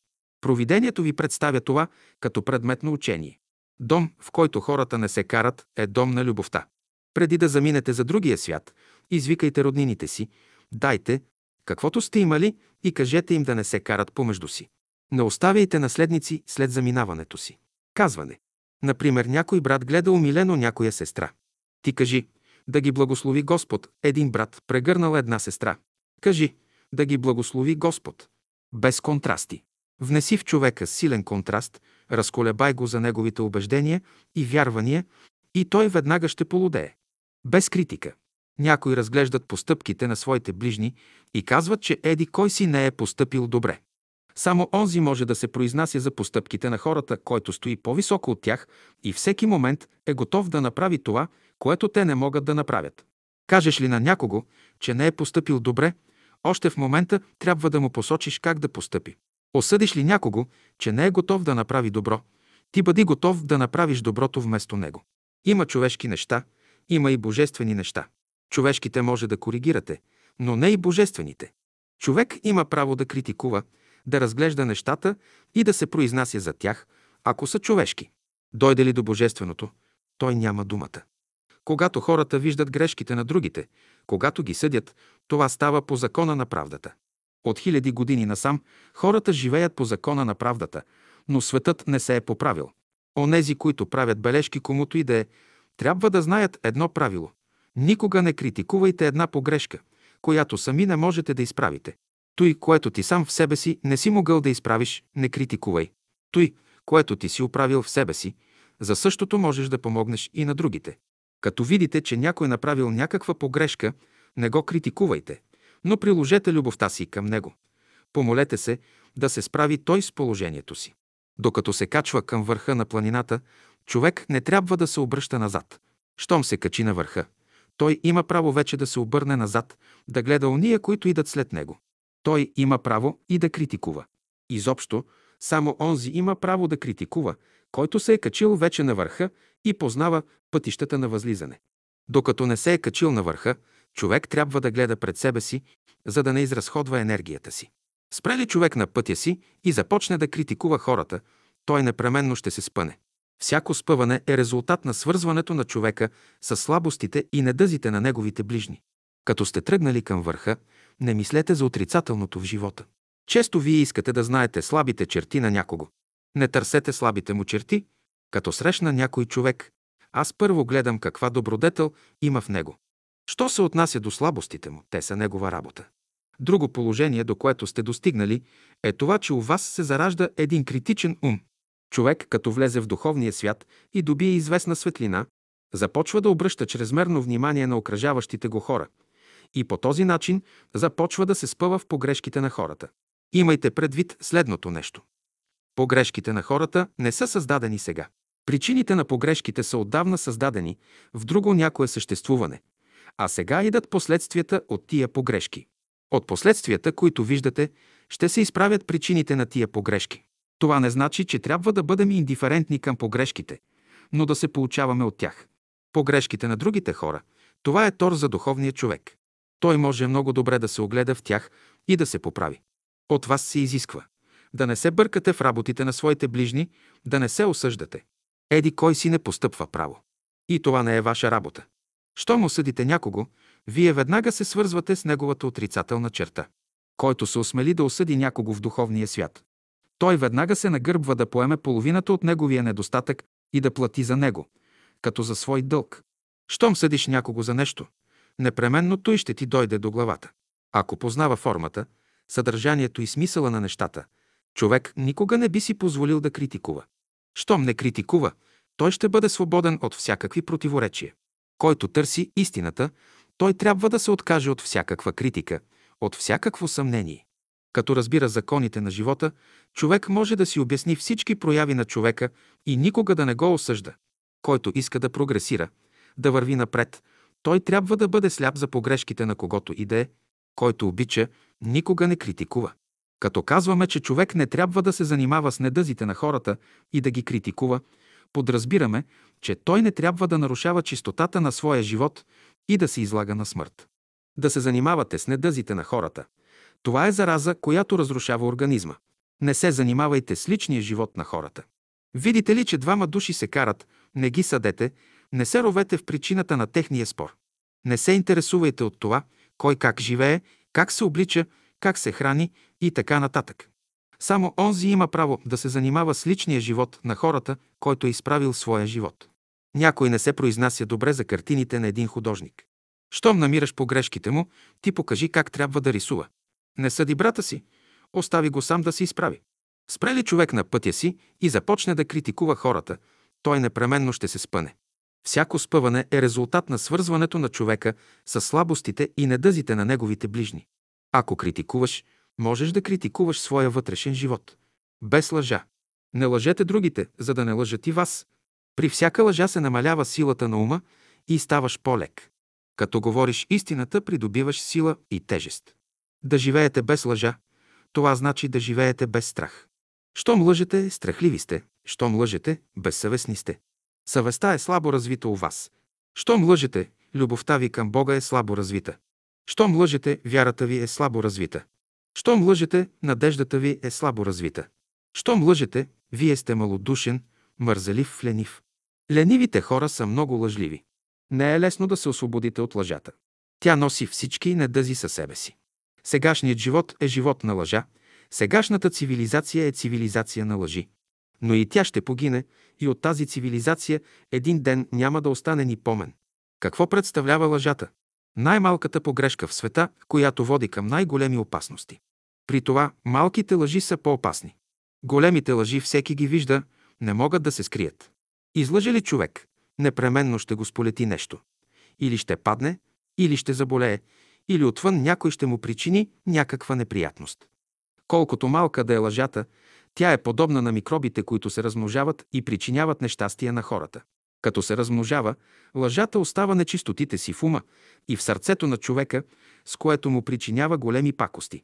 И за най-малката лъжа природата наказва. Някой обича да полъгва, но иска да се изправи, да се освободи от този недък. Какво прави природата тогава? Щом този човек си позволи да излъже, веднага езикът му се изприщва. Който лъже, той се намира в болезнено състояние, както онзи, на когото стомахът е разстроен.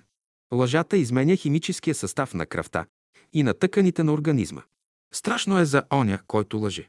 Той внася отрова в своя организъм.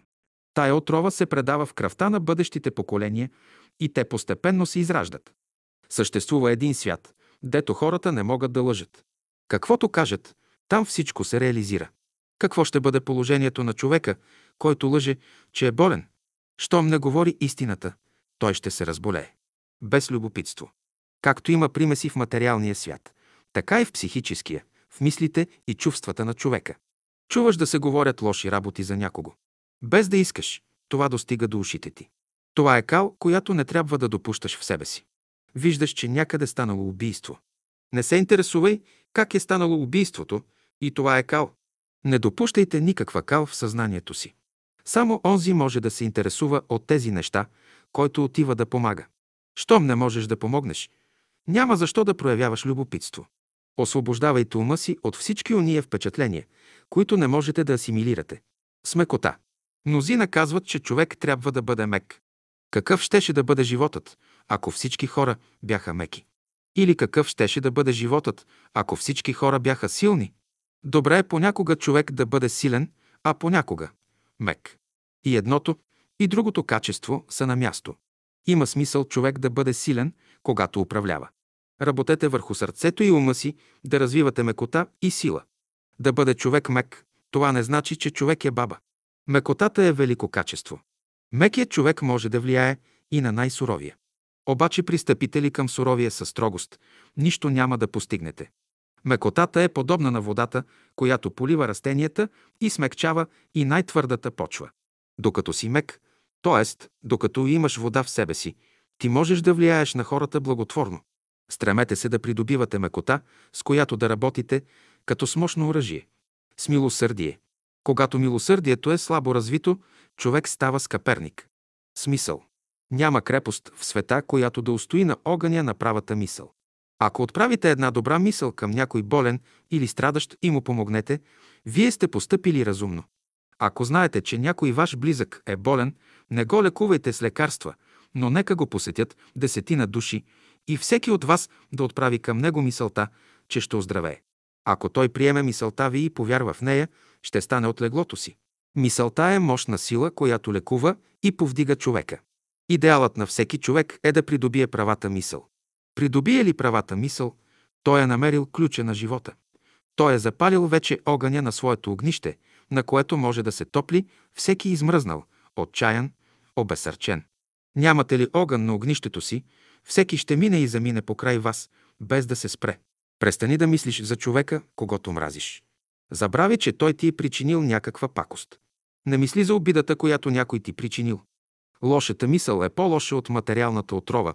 За да не трови организма си, човек трябва да държи в ума си божествени мисли. Престанете да мислите лошо един за друг. Ако ще мислиш, помисли доброто. За предпочитане е обаче човек да се храни с такива мисли и чувства, които да повдигат както него, така и неговите ближни. Ако двама души, които имат права мисъл, се съберат на едно място, те имат красиви, правилни отношения. Между тях не се пораждат никакви противоречия. Срещна ли противника си, мислещият човек му подава ръката си и го превръща в свой приятел. Когато хората мислят право, всякакво различие между тях изчезва. Каквото и да мислиш, добро или зло, за себе си или за другите, то ще се върне при тебе. Един говедар, след като пасял говедата дълго време, говедарят започнал да мяза на говедата. Изпраща мисълта на говедата. Какво ще му прати едно говедо? Мнение. Да имаш лошо мнение за някой човек. Това може да ти причини голяма вреда. И това лошото, което мислиш за него, дали съответства на някаква реалност, нещата трябва да бъдат верни. И вследствие на това, неверните мисли, които се напластяват, образуват известни отайки и тези отайки се наслояват на вас. Имаш лошо или добро мнение за някого, но не искаш да знаеш защо. Дай си отчет защо имаш лошо мнение за някого. Искаш хората да имат добро мнение за тебе. Това е в зависимост от доброто, което си им направил. Да мълчи невежият, да не си дава мнението. Щом си дадеш мнението за неща, които не знаеш, веднага в теб ще се яви горчиво чувство. Ето защо, като те питат за нещо, което не знаеш, отговори. В тази област съм невежа. Казвате, нямам ли право да си дам мнението? Имаш право да кажеш Божието мнение. Да кажеш своето мнение в живота няма нужда. Светът няма нужда от моето мнение, няма нужда от вашето мнение. Светът има нужда от Божието мнение. С нагаждане. Много от противоречията на съвременните хора се дължат на факта, че често попадат в по-високо или по-низко състояние от това, в което обикновено живеят и като се върнат при подобните си, не могат да се примирят с това, което виждат. Изкуство е, като се върне човек между своите си, да се нагоди според техния живот, да не влиза като клин помежду им, без наказание. За да накажеш един човек, покажи му своята най-голяма доброта. Ако искаш да накажеш някого, накажи го с доброто. То преобразява човека. Без налагане. Ако чрез любовта, която проповядвате, искате да турите известни ограничения, известни връзки на някое сърце, на някоя душа, не туряте ли вериги? С две вериги може ли да се ходи? Някои хора минават за миролюбиви, но когато се натъкнат на злото. По отношение на злото човек може да не му се противи, но не може да бъде миролюбив. Как ще бъдеш миролюбив към него, ако той иска да ти се наложи? Който се оставя на злото и на доброто да му се налагат, те да упражняват насилие върху него. Той е отговорен и в двата случая. И злото, и доброто трябва да се проявяват по закона на любовта. Никой няма право да се налага на другите, да ги заставя да мислят, да чувстват и да постъпват така, както той мисли, чувствува и действува. Без напомняне. Видите ли една погрешка, затворете очите си и се помолете на Бога да помогне на този човек да я изправи. Не е позволено на ученика да напомня на своя ближен за неговите минали погрешки. Който се осмели да направи това, той върши престъпление. Без насилие. Невъзможно е светията да живее заедно с една обикновена светска мома. Първата му работа ще бъде да я обърне към Бога. Като я види модерно облечена с украшения, той ще я посъветва да се облече скромно, да хвърли украшенията, да се моли по няколко часа на ден и така ще я направи нещастна. Тя не може да разбере защо да свали модерните си дрехи, защо трябва да се моли на Бога по 3-4 часа. Това положение е непоносимо за нея. Тя не може да издържи на него и едно от двете й предстои. Или да бяга далеч някъде, или да приеме тежкото за нея бреме и да стане нещастна. Като знаете това, не изнасилвайте собствената си душа, не я товарете с неща, които тя не може да направи. Не изнасилвайте и душата на своя ближен. Човек трябва да бъде свободен, да прави това, което душата му желае. Дето съществува насилие, там животът е неразбран. Днес навсякъде виждате насилието да управлява, но светът не може да се оправи чрез насилие. Аз съм против всякакво насилие, било то физическо, умствено или сърдечно. Съвършеният живот абсолютно изключва насилието. Божественият закон изисква от човека да не прави насилие нито върху себе си, нито върху своите ближни. Не насилвайте човека да прави това, което душата му не желае. Не насилвайте и своята душа. Никой да не изнасилва други го. Насилието ражда насилие. За да не се дава път на насилието в живота, Христос казва – не си отмъщавайте. Не давайте място на гнева в себе си, ще кажете, че чрез отмъщението търсите своето право. Оставете на Бога, Той да отдаде правото на всеки го. Каквото правиш, става с разположение и любов, а не с насилие. Има чисто прямо насилство в своята груба форма, което се дължи на физическата сила, тъй както животните могат да изнасилят други животни. Има правово изнасилване, изнасилване чрез закона, употребен в своята лоша форма, има и духовно изнасилване, когато казваме това, което не е, т.е. изопачаваме и лъжем хората. Някои хора минават за миролюбиви, до когато се натъкнат на злото. По отношение на злото човек може да не му се противи, но не може да бъде миролюбив. Как ще бъдеш миролюбив към него, ако той иска да ти се наложи? Който се оставя на злото и на доброто да му се налагат, те да упражняват насилие върху него. Той е отговорен и в двата случая. И злото, и доброто трябва да се проявяват по закона на любовта. Ако в съвременния строй насилството би се изключило от коя и да е държава, поне най-малко 50%, държавният строй би се подобрил и злините биха се отстранили. И ако от всички общества биха се изключили насилството и оклеветяването, същият резултат би се постигнал. Без недоволство. Преди да сте недоволни от близките си и да търсите причината за всичко в тях, потърсете я в себе си. Иначе се търсите причината в другите и никога няма да разрешите задачите си. Ако не можеш да издържиш това, което чувстваш, то е недоволство. Сърцето носи недоволство. Умът носи условията, при които сърцето може да разреши вечната задача на недоволството. Без недоразумение. Избягвайте всякакви недоразумения, всякаква дисхармония между вас. Без недъзи. Да разкриваш недъзите на хора, това значи да рисуваш тяхната голота. Да изправяш недъзите на хората, Това значи да ги обличаш в най-хубавите им дрехи. Неприятен човек. Не казвай, че този или онзи ти е неприятен, но виж защо е така. Когато имаш еднакви качества с някого, този човек ти става неприятен. Особено, ако иска да ти се наложи. Ти си горделив, но той е по-горделив от тебе, ти си сприхав, но той е по-сприхав. Изобщо неприятен ти е всеки, който те превъзхожда, особено в отрицателното. Всеки, който се опитва да ти се наложи, също ти е неприятен. Без обещаване. Чрез последователно поддаване на някоя отрицателна сила в себе си, човек добива лош навик да обещава и да не изпълнява. Днес се въодушевите от някаква идея, готов сте всичко да направите за нея. Обаче, утре се яви някаква мъчнотия на пътя ви и вие веднага отлагате да изпълните обещанието си. Казвате, че обещанието, което сте дали за реализиране на идеята ви, мъчно може да се изпълни, не му било времето сега и така нататък. За да не си създавате лоши навици, мислете повече и не бързайте да давате обещание. Когато някой иска да му обещаете нещо, помислете веднъж, дваш, три пъти, можете ли да изпълните обещанието си и тогава отговорете. Не е въпрос да обещавате и да не изпълнявате. Щом веднъж обещаете и сто мечки да срещнете на пътя си, трябва да изпълните обещанието си. Ще обиколите от тук, от там, да избегнете мечките, но даденото обещание ще изпълните. Нищо повече. Думата мечка взимам като символ на мъчноти. Не бързайте да давате обещание. Даде ли някакво обещание да направи нещо, той вече не е свободен. Има обещания, които са дадени за една минута, други за един час, трети за един ден, четвърти за един месец, пети за една година. После има обещания, които са дадени за 5, 10, 100 и повече години. Докато не изтече това време, човек не може да бъде свободен. Някой иска да обещая за утрешния ден, не може да обещая, понеже не разполагам с утрешния ден. Трябва да кажеш, ако утрешният ден благоприятства и ако е волята Божия, ще направя това. Като дойде до обещание, човек трябва да мисли какво обещава. Но обещае ли веднъж нещо, той трябва да го изпълни на време.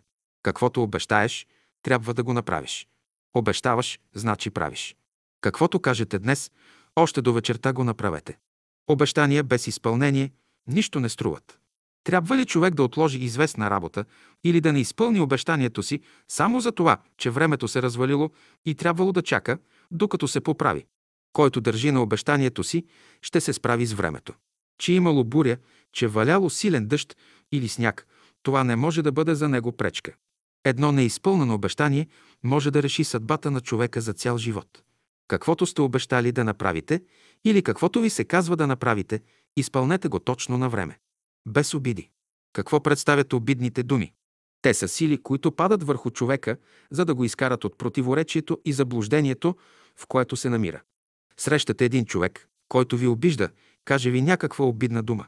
Ако се поддадете на влиянието на тази дума, тя ще влезе в подсъзнанието ви и там ще почне да се организира, докато един ден даде своите лоши резултати.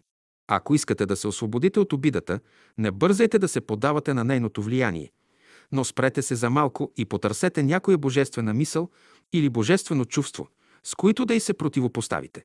Когато хората се обиждат, трябва да си зададат въпроса справедлива ли е обидата или не. Ако е справедлива, трябва ли да се обиждат? Човек не трябва да се обижда, но да си даде отчет за погрешките, които е направил и да се стреми да ги изправи. Какво изисква законът при обидата? Духовният закон изисква ти, който си обиден, да претърпиш. Защо човек трябва да прощава? Защото всяка обида, която някой ви е нанесъл, съзнателно или несъзнателно, има за цел да ви предпази от някакво зло, което предстои да минете. Има смисъл да те обиди някой, само ако можеш да извлечеш полка от обидата. Не можеш ли да постигнеш това, ти всякога ще бъдеш обиждан, изиграван и лъган.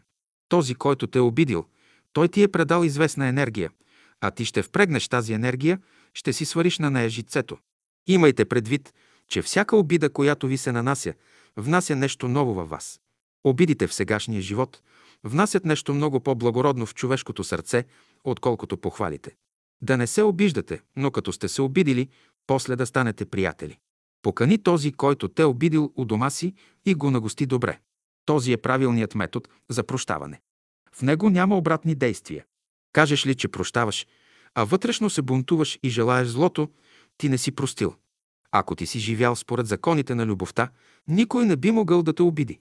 Обиди ли ви някой, започнете да мислите, за да намерите начин да въздействате на онзи, който ви е обидил. Човек не може да въздейства на своя ближен, ако първо не е сменил своите енергии. Не може ли да въздейства на себе си, той ще възприеме състоянието на другия. Обидили сте някой човек. Какво трябва да правите? Ще потърсите случай да му помогнете. Когато го намерите в някакво затруднение, веднага да му се притечете на помощ. Представете си, че някога сте казали една обидна дума на някого. След време друг някой или същият казва и на вас една обидна дума. Вие сте забравили своята погрешка, че сте казали на някого обидна дума и се чувствате крайно засегнат от смелостта на този, който ви обижда. Седите и мислите как да му отговорите. Да му кажете обидна дума не искате, да го ударите не искате. Благороден човек сте, не искате да му отговорите по същия начин, но и обидната дума не можете да забравите. Цял ден ходите на тук натам, вършите работата си, но обидната дума се върти в главата ви, не ви напуща. Най-после се върнете от дома си, пиете чаша вода и с нея заедно глътнете обидата. Ако още ви безпокои, като се храните, отправяте и обидата в стомаха, да се смели. И този начин е добър, но за предпочитане е да бъдете глух за обидата. Идете при човека, който ви е обидил, хванете го за ръка и го прегърнете. Целунете го няколко пъти и му кажете «Хубаво говориш». Повтори още един път, да чуя какво трябва да изправям в себе си. Ела сега да хапнем братски, да забравим всичко лошо. Защо човек лесно се обижда и разгневява? В човека има две съзнания. Нише, в задната част на главата и висше, в предната част. Когато впечатленията и чувствата минават през задната част на главата и там се задържат, човек дава ход на нишите енергии в себе си и е готов да се гневи, да бие, да се кара. Ако тези енергии се отправят към предната част на главата, в човека се явява борба. Той се бори, докато едни от енергиите надвият. Щом надвият висшите енергии, човек става снисходителен и прощава. Висшето съзнание е проводник на светлината. Като разглежда нещата при тази светлина, човек не може да не прости. Ето защо, когато енергиите минават през задната част на мозъка и натежават, обърни се към Бога, който работи в тебе, да отправи тези енергии в предната част на мозъка, дето има условия да се асимилират. Който може да преработва обидите, той всеки момент се повдига. Как постъпват сегашните хора помежду си? Някой обидил някого и веднага иска извинение. Обиденият го прости, но после разправя на всички как го е обидил. Това е човешко отношение, но не и отношение към души. Обидили те някой и му простиш, забрави всичко. Създай нови, чисти отношения с него. Представете си, че някой ви обиди. Ако обидата засегне вашите лични чувства, вие веднага ще се настроите срещу този човек и ще кажете «Всичко мога да направя, но никога няма да му простя за обидата, която ми нанесе. Ако не простите, какво ще спечелите? Никога няма да простя на този човек за обидата, която ми нанесе прав си. Обидил те този човек. Но какво печелиш, ако не му простиш? Не само, че нищо не печелиш, но пък остиш на себе си. Ако един ученик обиди друг, последният не трябва да постъпва като светските хора, да се прави, че не е обиден, а същевременно, дето отиде когото срещне, все да се оплаква, че еди кой си го обидил. Не, обидили се един ученик, той трябва да каже на онзи, който го е обидил, братко, ти ме обиди. В името на Бога, вземи думите си назад, ако искаш да възстановим хармонията помежду си, как може човек, който те обича, да те обижда? Ако има нещо, което ми прави най-голямо отвращение, то е човек, който обижда. Такъв човек аз поставям на последно място в живота. Най-неприятно на духа е, когато хората се обиждат. Има случаи в живота, когато човек може да понесе спокойно и най-големия бой. Обаче, кажат ли му една обидна дума, не може да се побере в кожата си. Защо? Хората са така възпитани, че искат да се отнасят с тях добре, да ги почитат и уважават. Следователно, ако някой ги обиди, те мъчно понасят обидата. Друг е въпросът, ако обидата иде от любим човек. Там по-лесно прощават. Обидата не е нищо друго, освен мечката, която си срещнал в гарата. Тя проистича от грубото естество на човека. Ако човекът, който те обидил е груб, това показва, че си срещнал неговата мечка. Ако те ухапе с езика си, срещнал си неговата змия. Ако те оплаши, срещнал си неговия заек. Това не е човекът, това са неговите слуги. Някога се обиждаш само от една дума и веднага взимаш отбранително положение. Обичайте враговете си. Умен човек е този, който може да превърне своя неприятел в приятел. За да обичаш врага си, трябва да обичаш Бога в него. Защо трябва да обичаме враговете си? За да не станете подобни на него, да слезете до неговия уровен. Не се разправяй с вълка. Не търси правата си от него, но бягай. Като обичаш врага си, ти го обезоръжаваш. Любов към врага значи, че в миналото ти си тикнал този човек в крив път и си го направил враг. Отклонил си го. Ще го обичаш, за да го върнеш в правия път. Срещна ли противника си, мислещият човек му подава ръката си и го превръща в свой приятел. Когато хората мислят право, всякакво различие между тях изчезва. Какво значи да обичаш врага си? Трябва да го победиш. И като го победиш, няма да го убиеш, но ще му кажеш, трябва да знаеш, че аз не съм от слабите. Аз не съм баба. И да знаеш, че аз не съм завеян. Аз зная повече. Не само това. Да любиш врага си, то значи да го учиш. Да си облечен. В природата гол като си, никой не може да те види. Щом си гол, не облечен, ни глас, ни слушание. Обаче, щом искаш да те видят хората, ти трябва да се облечеш. Излезнеш ли със своя халат, веднага ще те считат за ненормален. Та казвам, ние сме длъжни, всеки, който е приел известна форма, каквато и да е тя, той има вече известно задължение към окръжающата среда. Под среда разбирам всички проявени хора. Има ред правила, как трябва да постъпваш там, ти не можеш да кажеш там, аз съм свободен да правя каквото си искам. Да допуснем, на някой от вас му се ревне, поиска. Той иска да излезне в обществото. Трябва да се облече хубаво. В обществото. Влезе ли в едно общество, човек е длъжен да спазва реда и порядъка, който съществува там.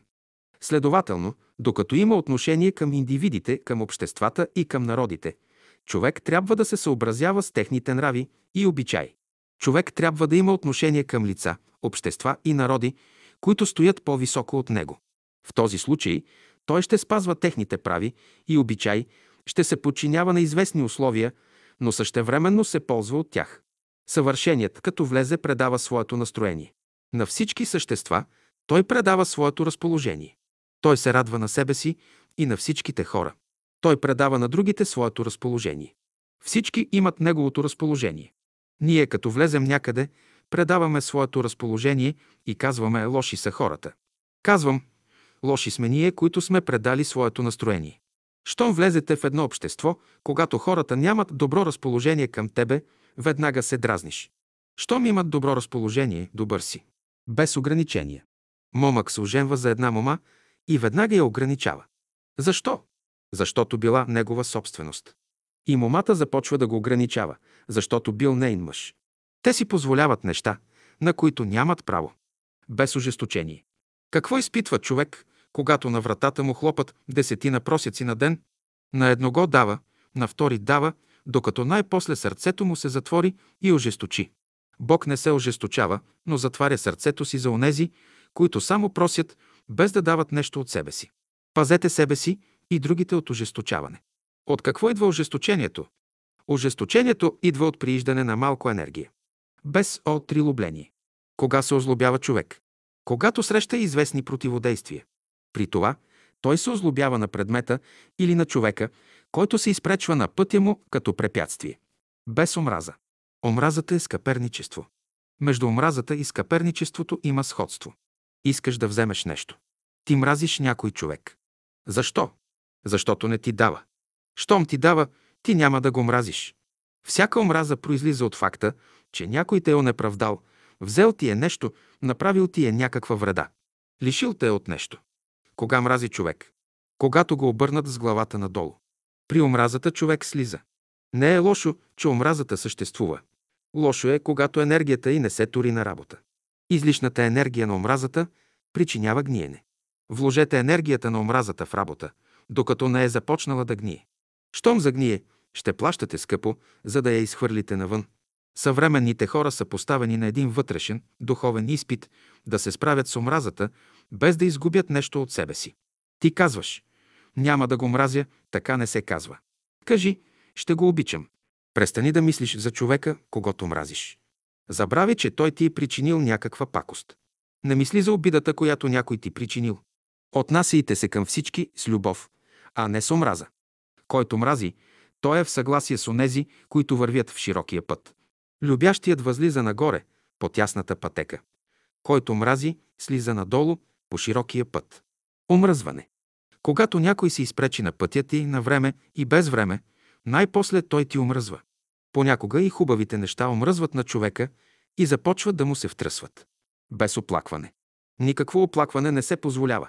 Паднеш ли, не плачи, но стани от земята и започни отново да се упражняваш. Като е дошъл на земята, човек трябва да разбере добре смисъла на живота и да не се оплаква от страданията си. Да се оплакваш, да изказваш недоволството си от Господа, това е търкане, което изхъбява човешката душа. През каквито изпити, мъчноти и страдания да минаваш, ти трябва да запазиш в душата си едно свещено чувство към Бога и да си кажеш Хиляди промени могат да станат в мене и около мене, но в отношенията на Бога към моята душа не може да има никаква промяна. Речете ли да се оплаквате, че някой ви причинил пакост, ще знаете, че вие живеете още в един от нишите светове – физическия, астралния или умствения. Престанете ли да се оплаквате от хората?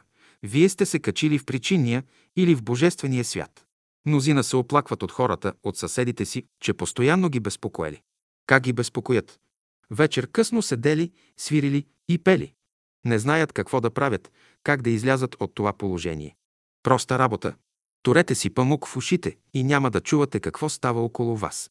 Памукът е едно от най-простите средства. Има и друго средство – концентриране на мисълта. Ще съсредоточите мисълта си върху някой важен въпрос и нищо няма да чувате. Какво правите, когато на сърцето ви се яви някаква топка, когато имате някаква мъчнотия? Дойде някой ваш приятел, вие му се оплаквате и подир малко ви олекне. Вие сте предали топката на вашия приятел. Той отиде на друго място, разказва за това нещо, предаде топката. И така, тази топка ходи от едно място на друго, докато се върне при човека, от когото е първо излязла. Това, което правите, не е наука. Правилно е да разкажете мъката си само на онзи, който ще влезе в положението ви и ще ви облегчи или да влезете в размишление и молитва. Така топката ще се махне. Аз не се оплаквам като вас, но търся правилен, разумен начин да се освободя от препятствията, които срещам на своя път. Правили ли сте опит да се освободите от препятствията и мъчнотиите в своя живот? Оправяне другите. Не се бъркай в Божите работи. Бог има предвид нуждите на всички същества и ще ги задоволи на времето им. Той има предвид всички хора и когато дойде времето, сам ще ги оправи. Не си поставяйте задача да оправяте хората. Оставете ги да се проявяват такива, каквито Бог ги е създал. Нека всеки човек прояви това, което е вложено в него. Ако искате вие да го изправите, можете да се опитате, но ще знаете, че както постъпвате с другите, така ще постъпват и с вас. Ако обичате един човек, имате право да снемете част от товара му, да го облегчите. Ако пък е много олекнал, имате право да турите нещо на гърба му, да не губи почва под краката си. Ако приятелят на някого не върви по правия път, нека той насочи своя ум към него и по този божествен път ще му прати помощта си и животът му ще се измени. Без осъждане. Имайте предвид следния закон. Като осъждаш хората, вземаш половината от греховете им. Без отговаряне. Някой ти казва някоя дума и ти не си премълчиш и отговориш. Ти му отговориш, но със своя отговор ти усещаш едно безпокойство в себе си. Това показва, че ти вървиш по стария закон. А пък щом отговориш и усещаш спокойствие, това показва, че си поступил по новия начин на мислене. Не отговаряй на глупавия според глупостта му. Отговаряй на глупавия разумно, за да познае той, че е глупав. Не отговаряй на безумния според безумието му. Не вземай ролята на глупавия, значи не му отговаряй с същата негова мярка. Без отбягване. Не отбягвайте никого. Че някой бил нервен, ексцентричен, това не значи, че трябва да бягате от него. Изучавайте го и ще видите, че и в него се крие нещо хубаво. Божественото се проявява във всеки човек, но трябва да му се дадат условия, да се изяви. Не е въпрос да бъдете невежи и слепи за злото. Знание и будно съзнание е нужно за всеки. Човек трябва да бъде с отворени очи, да вижда злото, без да му се поддава, да вижда и най-малкото добро и да му дава условия да се развива, да търпи всичко, което Бог търпи и го изправя. Отвращение. Човек се отвръщава от храни, които не му хармонират, също от мисли и чувства, които не може да възприеме в себе си. Последното отвращение наричаме морално отвращение. Без отричане. Не го отричам, понеже не го разбирам. Защото всяко нещо, което аз мога да го отрека, трябва да го разбирам. Някой казва, аз разбирам тази работа, тогава можеш да я отречеш. Но ако не разбираш тази работа, не може нито да я потвърдиш, нито да отречеш. Та някой от вас отричат нещата, без да ги разбирате. С отстъпване. Седи една млада мома, дойде по-възрастен, тя стане от стола. Дойдем ли до закона на любовта, да отстъпим? Отстъпването не е слабост в човека, то е само път на най-малкото съпротивление. Някой казва за себе си, че е отстъпчив и лесно решава задачите си. Зависи кога трябва да отстъпва. Човек трябва да бъде разумен, да знае кога да отстъпва и кога да настъпва. Ако настъплението е външно, човек вътрешно трябва да отстъпва. Ако не може да отстъпва, той трябва да държи поне отбранително положение. Христос казва, не противи се на злото, това значи. Когато кармата е назряла и тропа на вратата ти, ако си умен, трябва да отстъпиш. Отстъпиш ли, ще спечелиш. Ако не отстъпиш, ще изгубиш. Щом видиш, че си обсъден отвън, искаш или не искаш, ти трябва да отстъпиш. Каже ли някой, че не иска да отстъпи, всичко е свършено с него. Ще каже, че е готов да се самоубие, но не и да отстъпи. С убиване въпросът не се решава. Ония, които са обсъдили човека, продължават да го гонят и в другия свят. Обсадно положение съществува и на този, и на онзи свят. Без отмъщение. Вие не се молите на Господа да му прости, но искате да ви помогне да си отмъстите. Ще ви обясня закона, защо не трябва да отмъщавате. Допуснете, че някой влиза в къщата ви и ви задига хиляда лева. Но в същия ден имате една важна работа, от която ще спечелите 100 хиляди лева. Ако вземете да гоните крадеца, вие ще загубите 100 хиляди лева. Господ казва, остави хиляда лева, ще спечелиш 100 хиляди, свърши си работата. Срещал съм ви да гоните хиляда лева. Внимавайте, ще загубите 100 хиляди лева. Това е което Евангелието проповядва, да не си отмъщавате, защото Господ казва. Мое е отмъщението. Оценяване. Всеки се счита онеправдан. Всеки мисли, че не са го оценили както трябва. За да се оценят, хората трябва да имат любов помежду си. Само любовта оценява нещата. Хората не са дошли още до онази широка, необятна любов, която обхваща всичко. Те живеят повече в личната любов, която оценява само едно лице. Дойдеш ли до другите хора, към тях имаш обикновено отношение. Без погрешки. Който съзнава погрешките си, може да ги изправи. Да изправиш една своя погрешка. Това значи, ако си напакостил на някого, да му направиш добро. Всяка погрешка, която виждаш, поправи я. Може друг да я е направил, няма значение, тя е и твоя, поправи я. Не се занимавайте с погрешките на хората, ще се усъкатите. Няма по-опасно нещо да търсиш погрешките на другите. Без подозрение. Мнозина не успяват в живота си, поради подозрението и съмнението, на които са дали ход. Те се съмняват един в друг, съмняват се и в Бога. После се чудят, отдейдат противоречията. Подозрението е отсъствие на безкорисна любов. От него се раждат всички болести. Нетърпението ражда подозрението към всичко и към всички. Съзнателно или несъзнателно, навсякъде виждам една атмосфера на подозрение и след всичко това хората искат да минат за културни. Подозрението е проникнало в ума, сърцето и душата ви и трябва да се освободите от него. Неразбирането пък се дължи на външното разглеждане на нещата. Иска ли човек да намери истината, нека чете и изучава себе си. Хора, които имат вълчи характер и лошо да им направиш, и добро да им направиш, все подозират. Забележи ли човек в себе си такива прояви, той трябва усилено да работи върху тях.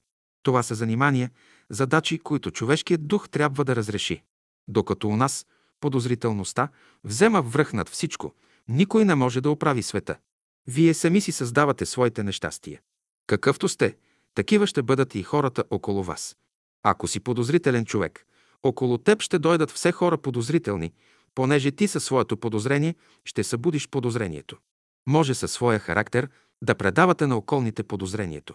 Зависи от това, какво има вътре във вас, в подсъзнанието. Отвън може да минавате за добри, но със своето подсъзнание може да събудите нисши чувства в другите. Махнете подозрението и го заместете с творческата любов. Без подчиняване. Човек се подчинява на всеки, който има по-голяма любов от неговата. Добре е понякога човек да изпълнява чужди заповеди, но по-добре е, когато сам си заповядва. С пожелаване. Не може човек да бъде щастлив, докато не желая щастието на всички хора. Не пожелавай благата на другите хора. Онова, което Бог ти е дал, само то е твое право. Че някой бил богат, радвай се. Че имал къща, радвай се. Поправяне. Говорите ли за погрешките на хората, трябва да бъдете много внимателни, защото те са крайно чувствителни. Ако речеш да изправиш една погрешка на човека, той няма да те разбере право и ще започне да се съмнява в тебе. Веднага се обижда. Пазете едно правило. Не поправяй един човек в погрешка, която ти сам имаш. Поправяй един човек в погрешка, която ти сам нямаш. И ръцете ти тогава са чисти и каквото кажеш, Бог ще те благослови. Щом искаш да изправиш погрешката на някой човек, най-първо ще пристъпиш към него с всичкото благородство на душата си, за да го предразположиш, да разбереш състоянието му. Щом разбереш състоянието му, ти можеш да му помогнеш. Помогнеш ли на него, ще помогнеш и на себе си. Да помогнеш на ближния си, това е цяла наука. Когато човек стане лош, първото нещо, което трябва да направите, за да го поправите, е да го нахраните. Ако имате един неприятел, който ви мрази, гощавайте го, хранете го, той ще ви стане приятел. Без похвали. Какъв смисъл имат похвалите? Каквото мнение да имате за човека, дръжте го в себе си, няма защо да го казвате. Дали добре постъпва или не, и за това не говорете. Той е още в началото на доброто. Доброто в него още не е завършено. Той е художник, който едва сега е започнал да рисува. Той сега се учи да туря боите, а вие го хвалите. Като го хвалите, наместо да му помогнете, вие отвличате вниманието му от работата. Докато не завърши картината си, нищо не говорете. Когато картината оживее и проговори, вие можете да си кажете мнението си. Велико и красиво е човек да пребъдва в Бога. Постигне ли това, той не се нуждае от похвалите на хората.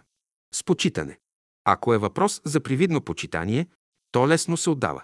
Почит ли е това? И жената може да върши лоши работи зад гърба на мъжа си, а външно да го почита. Почит ли е това? Това е лицемерие. Хората са свикнали на това лицемерие и се радват на външното почитание. Почитанието трябва да излиза от дълбочината на човешкото сърце. Разумни отношения трябва да има. Разумни отношения са нужни навсякъде. Ако храната, мислите и чувствата на човека повдигат неговия ближен, те са на място. Ние ги наричаме божествени. Понякога мислите и чувствата на едного повдигат ближния му, а той сам пада. И те са на място. За предпочитане е обаче човек да се храни с такива мисли и чувства, които да повдигат, както него, така и неговите ближни. Съвременните хора искат почитание, без да бъдат нежни и внимателни към другите. Между стари и млади, старайте се да си отдавате почитание един на друг, защото вие не знаете кой от вас е стар и кой млад. Някои от вас са живели по-дълго време, имат по-големи опитности, те са по-стари. Надпреварвайте се в почет. Първата черта и за младите, и за старите е да се надпреварвате в отдаване на почет. Правене. Едно добро дело, направено по всички правила, може да храни човека цял живот. Христос е казал да не правиш на другите той, което не искаш да ти правят. Някой идва и иска да направя за него нещо, което и за себе си не мога да направя. Не мога да те обичам повече от себе си. Не изисквайте от хората да правят за вас повече, отколкото правят за себе си. Никога не прави за другите повече, отколкото можеш да направиш за себе си.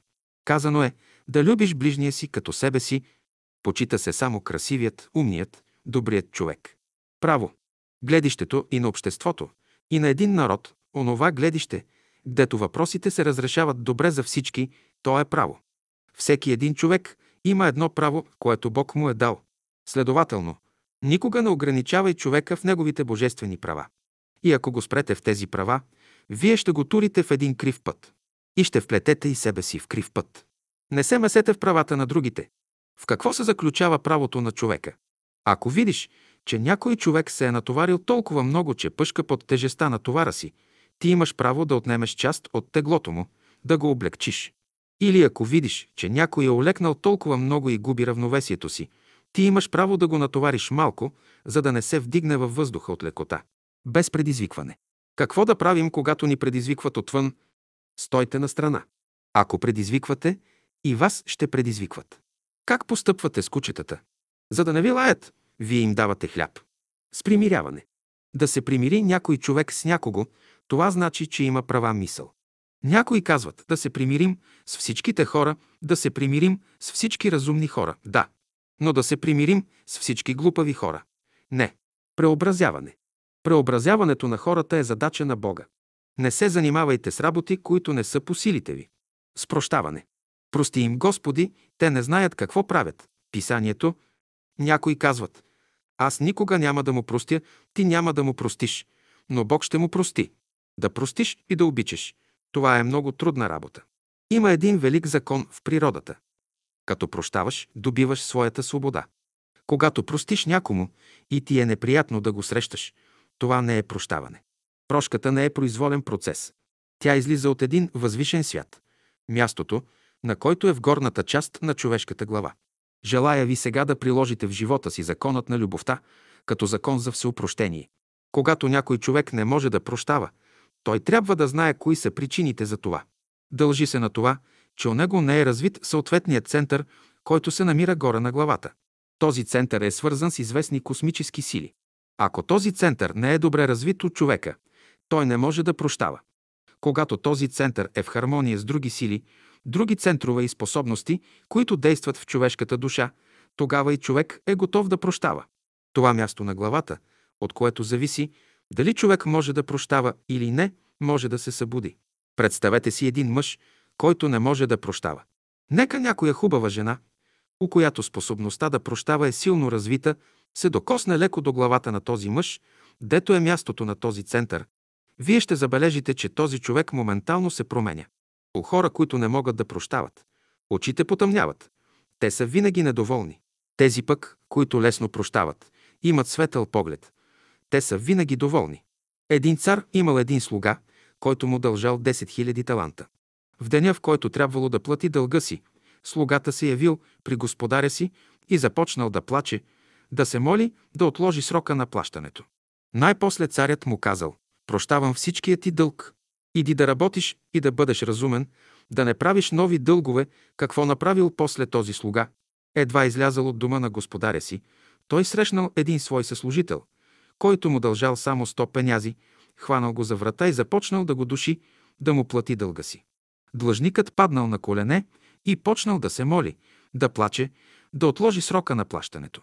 Кредиторът, обаче, останал неумолим, дал под съд длъжника си и го турил в затвора. Като чул за това, царят извикал първия си слуга и му казал «Аз ти простих целият дълг от 10 000 таланта. Не можа ли и ти да простиш на брата си 150 пеняза, които ти дължи?» Законът за прощаването гласи Всичко, което Бог прощава, и човек трябва да прости. На когото Бог прощава, и човек трябва да е готов да прости. На когото Бог не прощава, и човек не трябва да прости. Ако Бог прости на някого, а човек не му прости, затворът чака онзи, който не е готов да прощава. Прощавайте, за да прощават и на вас. Достатъчно е човек да прощава в размера на своите възможности, за да следва пътя към великия живот. Казвате, той Господ ще прости всичко. Не, прошка в света прави само любовта. Само любовта прощава, само Божията мъдрост прощава и само Божията истина прощава. Три неща има в света, които прощават. Ти не може да простиш без любов, ти не може да простиш без мъдрост, ти не може да простиш без истина. Ако любовта е в душата ни, ако мъдростта е в ума ни, ако истината е в тялото ни, ние можем да простим. Прощавай винаги заради Бога. Прощаването не проистича от човека. То иде от Бога. Можеш да се бориш в себе си, дали да простиш, но ти трябва да победиш в тая борба. Всеки един от нас, който не може да прощава, значи липсва му какво? Милосърдие. Първата стъпка, с която ученикът влиза в духовния живот, е прощаването.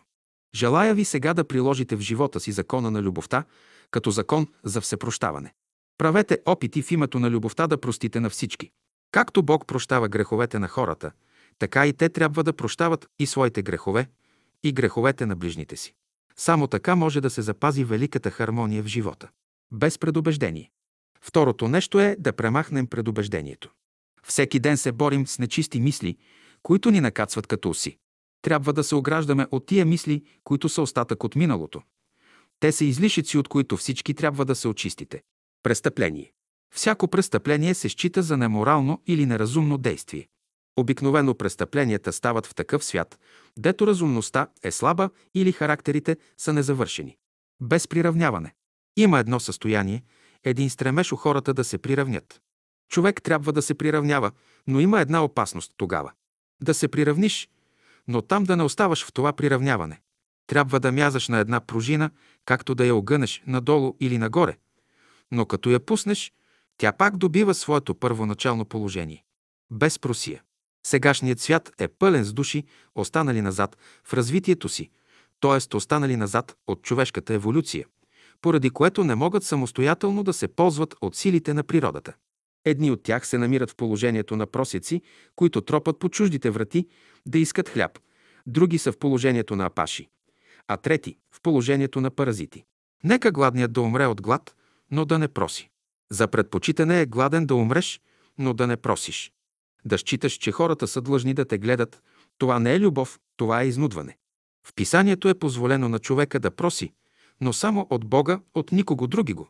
Всяко просене вън от Бога е унижение за човешката душа.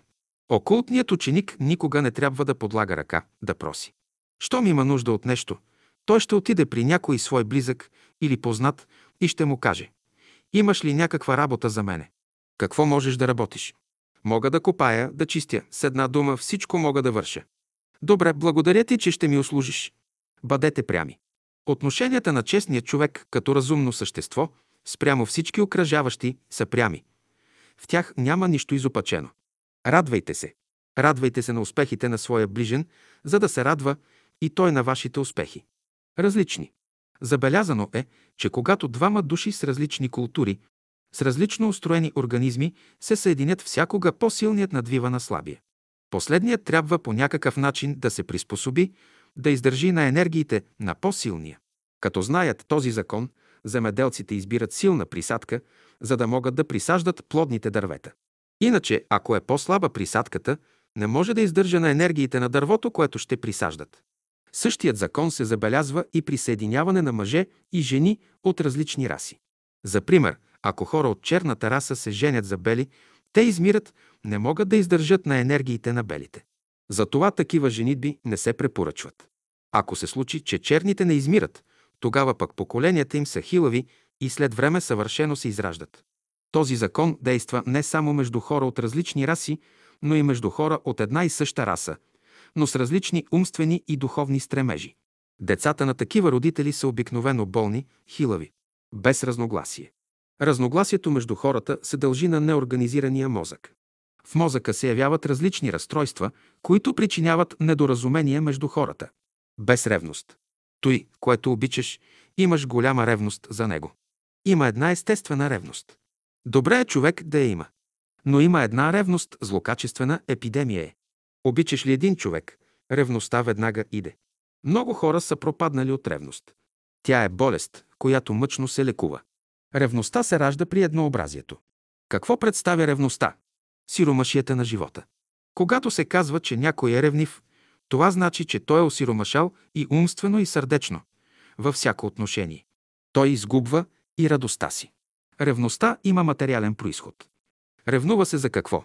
Ако ти се вземе нещо, което е ценно, но онова, което няма никаква цена, ти не си готов да го ревнуваш. В ревността лошото е там, когато ти ограничаваш свободата на човека. А пък свободата на човека се ограничава, когато ти не даваш място на неговия ум да се прояви. Съществува един закон. Човек, който ограничава другите хора, ограничава себе си. Всеки човек е изпитал и познал ревността. Срещате двама братя или приятели, които живеят добре помежду си. Достатъчно е да влезе една мома между тях и единият от двамата да се влюби в нея, за да се скарат те моментално. Вместо да се карат и бият помежду си, ето какво трябва да направят. Да оставят момата свободна, да си избере когото тя иска и след това двамата братя или приятели да се целунат един друг, да целунат и момата и да си подадат ръка за взаимна дружба. Онзи, който остава сам, той трябва да се радва, че брат му или приятелят му е предпочетен. Щом единият е щастлив, и другият трябва да бъде щастлив. С решаване. Убеждавайте хората, че е дошло време да се решават всички въпроси с любов, но не с тази обикновена любов, която вие познавате. Не, всички въпроси трябва да се решават с знание и мъдрост. Всички въпроси трябва да се решават с свобода и истина. Всички въпроси трябва да се решават с доброта. Всички въпроси трябва да се решават с справедливост. Всички въпроси трябва да се решават с красота. Без ругане. Днес мнозина мислят, че като наругаят някого, ще го оправят. С свобода. Настоящето се нуждае от свобода. Дайте свобода един на друг. Ако сте в едно събрание или в едно общество, не се ограничавайте един друг. Както се нуждаете от разстояние един метър един от друг, така човек се нуждае и от външна свобода. Това, което мнозина считат за свобода, не е никаква свобода. Истинската свобода разбира разумни отношения между живите същества, които не нарушават интересите помежду си. Нещастието на хората е в това, че всеки иска другите да живеят като него. Да не си противодействат едни на други, но да оставят всяко същество да бъде свободно в своето проявление, защото Бог ги е оставил свободни. Срещнете ли някой човек, не го осъждайте, че не върви по пътя, по който вие вървите, но вътре в душата си дайте му право да живее както той разбира. Да дадеш право на човека свободно да се проявява. Това значи да дадеш възможност на Бога в него да се прояви. Щом ограничиш един, втори, трети човек, най-после и тебе ще ограничат. Страданията и нещастията в живота идат от ограниченията. Не ограничавайте нито себе си, нито другите. Дайте свобода и на външната, и на вътрешната любов. Ако си силен. Лош човек наричаме всеки човек, който употребява своята физическа сила безразборно, а пък умен човек наричаме оня, който употребява своята сила разумно. Силен е само онзи, който може да помага на слабите. Силния можеш да почиташ и уважаваш, а слабия да любиш. Със смирение. Христос казва, когато отидеш някъде, седни на последното място. Остави домакинът да те постави на първото място, само домакинът може да определи твоето място. Спазване. Влезе ли в едно общество, човек е длъжен да спазва реда и порядъка, които съществуват там. Следователно, докато има отношение към индивидите, към обществата и към народите, човек трябва да се съобразява с техните нрави и обичаи. Човек трябва да има отношение към лица, общества и народи, които стоят по-високо от него. В този случай той ще спазва техните нрави и обичаи, ще се подчинява на известни условия, но същевременно ще се ползва от тях. С погодяване. Двама братя може да се спогодят, ако постъпват разумно. Няма въпрос, по който да не може да се спогодят, но когато постъпват по-човешки, нямат възможност. Отстъпките трябва да бъдат взаимни и от едната, и от другата страна. При сегашните условия, колкото отстъпва единият, толкова трябва да отстъпва и другият, равномерни трябва да бъдат отстъпките. С споделяне. Какво прави човек, когато иска да сподели една своя свещена опитност с някого? Първо той изучава човека, да разбере може ли да оцени опитността му, да не се поругае с нея. Затова, именно, Христос казва, не хвърляйте бисерите на свинете. Когато някой ви разправя една своя свещена опитност, и слушайте го с всичкото си внимание. Кажете ли, че тя нищо не представя, вие ограничавате духа му, а с това спъвате и себе си. Отвори душата си за божественото съзнание и от това положение разглежда и нещата. Когато си болен, нещастен или недоволен, не ходи между хората да се оплакваш. Не носи своето нещастие между хората. Че умрял бащата и че умряло детето ти. Не се оплаквай. Че си изгубил богатството си, също не се оплаквай. Друг е въпросът, ако ти се роди дете и ако забогатееш. Ако издържиш изпита си свободно, можеш да ходиш и споделяш с тях радостта си. Не бързай да се освободиш от скръпта си, да я стовариш на гърба на другите. Добрият човек всякога се товари, а лошият се разтоварва. Без спор. Двама души искат да купят едно и също планинско място, да си построят вила. Кой от двамата ще успее? И двамата са богати. За да не се яви спор помежду им, и двамата трябва да бъдат разумни. Правилно е по-умният, по-добрият от тях да купи мястото, защото може по-добре да го използва. Между хората споровете се разрешават чрез разумността, а между животните – чрез закона на силата. Жената иска да пее вкъщи. Мъжът пък настоява, че петел ще пее в дома им, а не кокошка. Не е важно кой ще пее, мъжът или жената. Важно е да се чуе мнението на разумния. Ако жената е по-умна, нека се чуе нейната дума. Ако мъжът е по-умен, нека той каже думата си. Давайте предимство на разумния човек, бил той мъж или жена. Няма спор, който да не може да се разреши. Всеки спор се разрешава чрез отстъпване. Двама души спорят. Единият трябва да отстъпи. Какъв спор може да има между бащата и децата? Бащата сама държат центъра, дето са краищата на всички конци. Положението на децата зависи от мене. Правя превод. Влиянието на онзи, който държи единия край на конците, символизира влиянието на известни психични центрове на разумни същества. Ако тия същества са възвишени, добре ще бъде за вас. Ако са нисши, това значи да попаднете под влиянието на дявола. В дадения случай, аз, който държа единия край на конците, също се намирам под влиянието на други действащи сили. Не съм аз единственото лице, което разрешава въпроса. Какво ще стане тогава? Ако те ме заставят да си оттегля ръката, да пусна края на конците, аз ще ги послушам. При това положение въпросът веднага се разрешава. Справедливи. Справедливостта е отношение на човека към другите. За да бъдем справедливи, трябва да имаме предвид живота на всички същества, малки и големи, и да им отдаваме право всички да живеят. Да бъдеш справедлив, значи да знаеш как да постъпваш при всяка твоя мисъл, при всяко твое чувство и при всяко твое действие. Да бъдеш справедлив, значи да знаеш как да постъпваш като мислищо същество, като разумен културен човек. Ами че ти един ден ще дойдеш до съприкосновение с други културни същества. Да бъдеш справедлив, значи да защитаваш името на Бога, честа на Бога. Със справяне.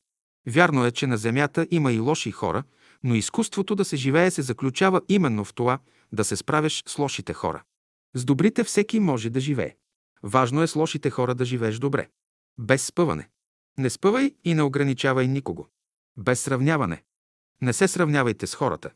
Считай, че всеки знае колкото тебе. Кажи. И той знае колкото мене, но още не е проявен. Със стимулиране. Като се срещнат двама души, те трябва да имат ясна представа един за друг, взаимно да се стимулират. Не се ли стимулират, отношенията им не са правилни. Страдание. Освен за себе си, човек страда още и за своите ближни. Това е неизбежен закон. Съзнателно или несъзнателно, човек участва в общите радости и страдания, в общите печалби и загуби. Без страх. Този свят не е място за малодушни хора. Душите, които слизат на земята, са най-големите герои. Страхливците не могат да живеят на земята. Страхливците стават зайци, мухи, бълхи и най-после се израждат. Страхът ражда лъжата, а лъжата – лицемерието. Без стълкновение. Не влизайте в стълкновение с Божественото в себе си.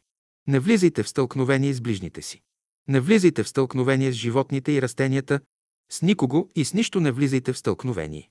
С съвест. Правото се ражда от съвестта. Когато съвестта е слабо развита, човек обича да полъгва. Ако на челото на човека има две успоредни, напречни линии, те показват дълбоко развита съвест.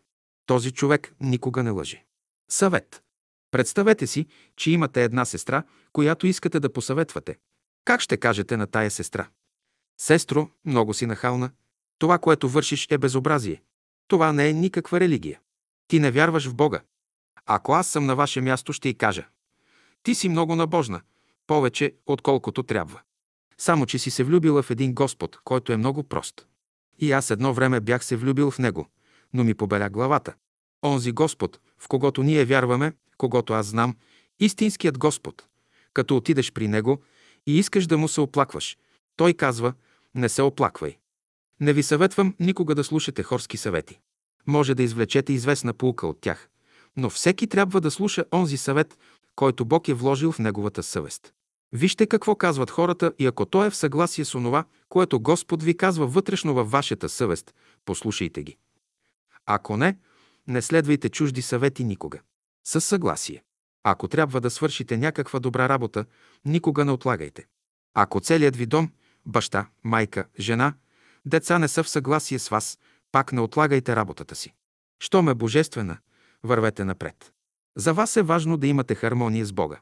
Ако жена ви не е съгласна с вас, оставете я свободна, а вие вършете това, което отвътре ви се диктува. Някой път, за да дойдете в съгласие, трябва да приложите един закон. Дойде някой и ти не можеш да го търпиш. Защо не можеш да го търпиш? По простата причина, че единият е натоварен и другият е натоварен. Уморен си. Търсиш някое място да починеш.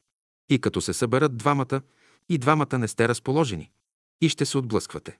Всеки иска да тури товара на другия. Не, не може така. Ще намериш някой човек, който няма никакъв товар на гърба си и ще му кажеш, можеш ли да ми помогнеш? Половината от това, което носи на гърба си, ще ти дам, това е божественото. Половината дай от товара. И хора, които не се обичат, много имат. А пак хора, които се обичат, единият има много, а другият няма нищо. Такъв е законът. Само хора, които не са еднакво добри, могат да се обичат. Седи някой до тебе и ти си недоволен от него. Той има повече и иска да ти тури. Трябва да се тури при тебе някой бедняк и да ти е приятно, че е дошъл, а дойде някой, който знае повече. Той много знае и ти не можеш да му говориш. Ти речеш да му говориш, той ти казва, чакай, чакай да ти кажа. Като дойде някой, който не знае и е способен да възприема, ти му кажеш и той слуша, и теб ти е приятно да му говориш. А пак седнеш при някой учен човек и му разправяш. И той казва, чакай да ти кажа, ти не знаеш нищо. Ти му казваш, чакай да ти кажа. Но той ти казва, чакай да ти кажа. Ти му разправяш своята опитност. Разправяй своята опитност на уния, които са готови да те слушат и да я приложат. Без съдене. Ако брат ти е сгрешил, не го съди, не го отблъсквай от себе си, но помогни му да се очисти, да се облече в нова премяна. Когато човекът на новото види, че някой греши, той нищо не му казва, нито го съди, но дълбоко в себе си се моли за него. Щом се помоли сърдечно, молитвата му се приема. Новото изключва всякакво съдене. Хората всеки момент се съдят, съмняват се, подозират се едни други. Самоосъждане между вас да няма. Това е необходимо, за да се образува между вас известна хармония. Имаш чичо, който заграбил наследството ти от баща ти и не ти го дава. Ако го дадеш под съд, положението ще се влуши. Иди при него, поговори меко и с любов. Някой път не само, че не прощавате някому. Ти го даваш под съд. Тогава идва Господ и Той те дава под съд. Щом съдиш някого за нещо, непременно той ще ти дойде до главата. Сълзи, сълзите на духовния човек са пълни всякога с благодарност, а сълзите на светския човек са пълни с скръп. Когато плаче, чувства се унизен. Без съмнение. Какво има да се съмнявате? Съмняват се само онези, които нямат истински познания. Които имат познания, няма какво да се съмняват. Кое още спъва човека? Съмнението. Днес повечето хора се съмняват в родителите си, в братята и сестрите си, в приятелите си. Навсякъде съществува съмнение. Няма по-голямо мъчение от това да се живее в съмнение и недоверие. Дето отсъства любовта, мъдростта и истината, съмнението се явява като вътрешен резултат на живота. Когато любовта се оттегли от живота, като резултат иде престъплението. Когато мъдростта се оттегли, на нейно място иде невежеството. Когато истината се оттегли, вместо нея иде робството и ограничението. Съмнението е признак на това, че човек не разбира дълбоките причини на нещата. То е неуловимо и с микроскоп не се вижда, но влезе ли веднъж в ума на човека, то влече след себе си ред погрешки. Не се ли освободите от съмнението, дарбите на вашия ум, на вашето сърце и на вашата душа не могат да се развиват правилно. Когато човек се съмнява в другите хора, той започва да се съмнява и в себе си, в своята сила, в своята вяра, в своята любов. Съмнението в човека представлява накопление от чужди мисли, които смущават неговото сърце и неговия ум. Съвременните жени са готови да напуснат мъжете си, но не е и съмнението. Не е съмнението напуснете. Жена напуща мъжа си, а съмнението не напуща, мъж напуща жена си, а съмнението не напуща. Съмнението напуснете, не мислете повече за него. Дойде ли във вас известно съмнение, запитайте се, защо се съмнява. Разглеждайте съмнението научно, като един елемент с неговите свойства и условия, при които се явява и така нататък. Красивият живот в човека е в сила да се справи с съмнението. Човек с човека може да живее добре, ако между тях няма никакво съмнение. Самоосъждане между вас да няма. Това е необходимо, за да се образува между вас известна хармония. Без сърдене. Когато вие се разсърдите някому, обидите се крайно, не искате да го погледнете, очите трептят, държите си погледа надолу към земята. Защо? Защото тия течения ви свързват с центъра на земята. Вие сте свързани с черното братство. Всякога среднята проистича от основното положение. Хората не мислят. Тогава, щом се разсърдиш, ще кажеш – трябва да мисля. Нищо повече. Ето лекуването на среднята. Знаете ли какви пакости прави среднята?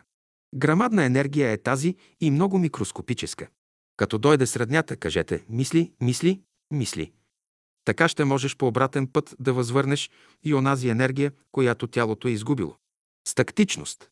В физическия свят всички неща стават във време и пространство.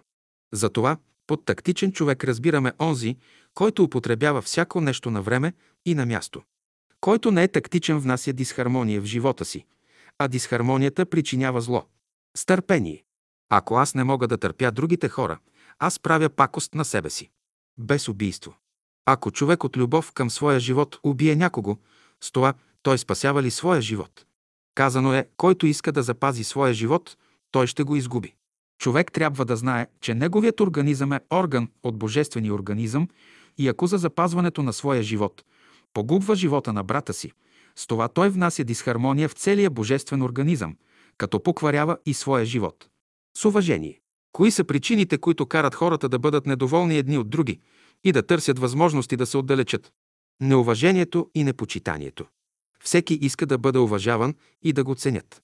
Да отстъпиш мястото си на някого, това значи да имаш уважение към този човек.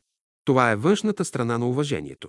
Да уважаваш човека, това значи да му отдадеш правото, което му се пада. Между обичта и уважението има такава връзка, каквато между силата и страха. Първото нещо, което се изисква от всички, е да храните помежду си взаимно доверие и уважение. Срещнете ли един човек, който има дълбоко уважение към другите, всички ще го считат за слаб човек и ще се качат на главата му.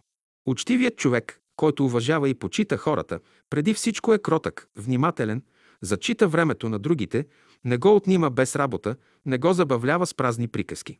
Ако искаш да те уважават, трябва да уважаваш. Който уважава хората, уважава и себе си, и който уважава себе си, уважава и хората. Това правило трябва да поставите като основа в живота си. Само онзи човек се уважава, от когото блика живот, енергия. Търсиш слава от хората. Обаче, те ще те славят и уважават до толкова, доколкото можеш да им направиш някакво добро. Властта е преходно нещо. Днес си на власт, утре ще я изгубиш. Днес имаш пари. Всички те почитат и уважават, но щом изгубиш парите си, с тях заедно губиш и уважението. Докато човек крепи щастието си върху физически неща, той всякога ще бъде нещастен. Щастието иде от вечни, от постоянни неща. Човек уважава този, когото обича. На него може да служи, да помага. Щом не обича някого, нито му служи, нито го уважава. Кога учителят се ползва от уважението на своите ученици? Когато от ума му излиза светлина, която учениците могат да възприемат. Кога учителят обича учениците си? Когато възприемат светлината, която той им дава. От всички хора се изисква разумно уважение. Това е една от благородните черти, която човек трябва да развива на земята. От вас се изисква разумно уважение. Взаимно уважение – това е една от най-благородните черти, която човек трябва да развие на земята. Върху взаимното уважение почива разумният живот. Почнете да се уважавате, да виждате доброто в синца. Вие имате заложени дарби и да видите какво Бог е вложил във вас. Всеки носи нещо специфично хубаво, което друг не може да носи.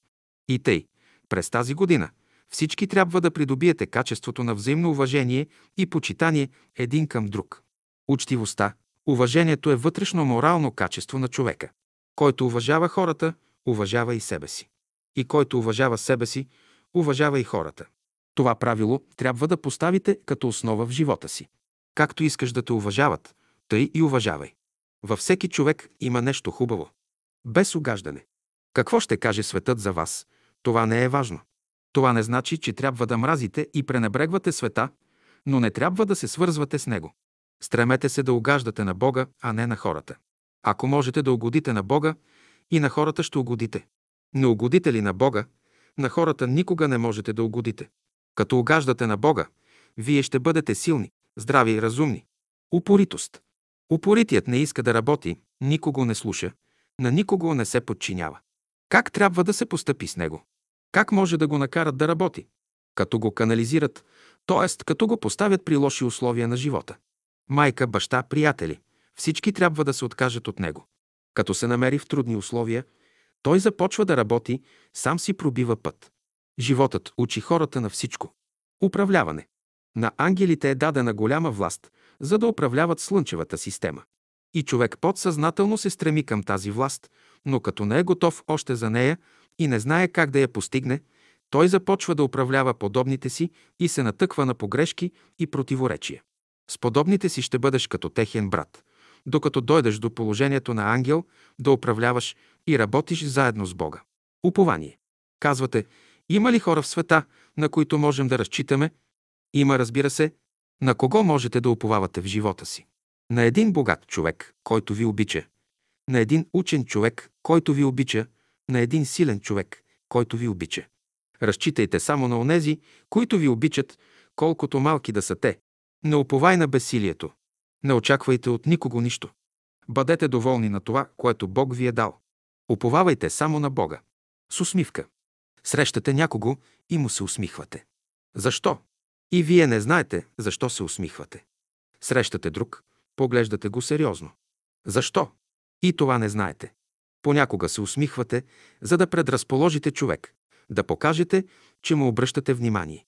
Както и да постъпвате с хората, дали се усмихвате или сте сериозни с тях, в дадения случай те имат различно мнение за вас. Що е усмивката? Усмивката е условие за запознаване с човека. Усмихваш се, отваряш вратата на къщата си. Ставаш сериозен, затваряш вратата на къщата си. Кога човек отваря врата си? Зимно време. По-добре е човек да отваря вратата си, отколкото да я затваря. По-добре е да се усмихва, отколкото да е сериозен. Защо някоя жена се усмихнала? Зимно време е, вън е студено и тя е отворила вратата си.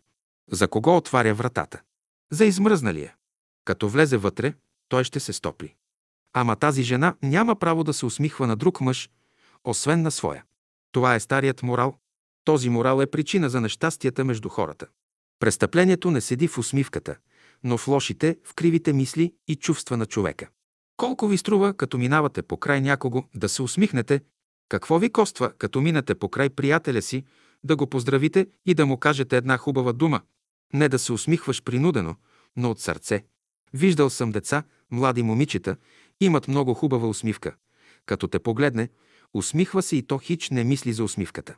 Ти трябва да възприемеш усмивката. Ти си тъжен, скръбен и като видиш тази усмивка, измени се тъжното ти състояние. Такава усмивка аз я наричам божествена усмивка. Има една усмивка, която е човешка. Трябва да дадем ход на божественото в нас. Искаш някой да ти се усмихне. Пръв ти се усмихни.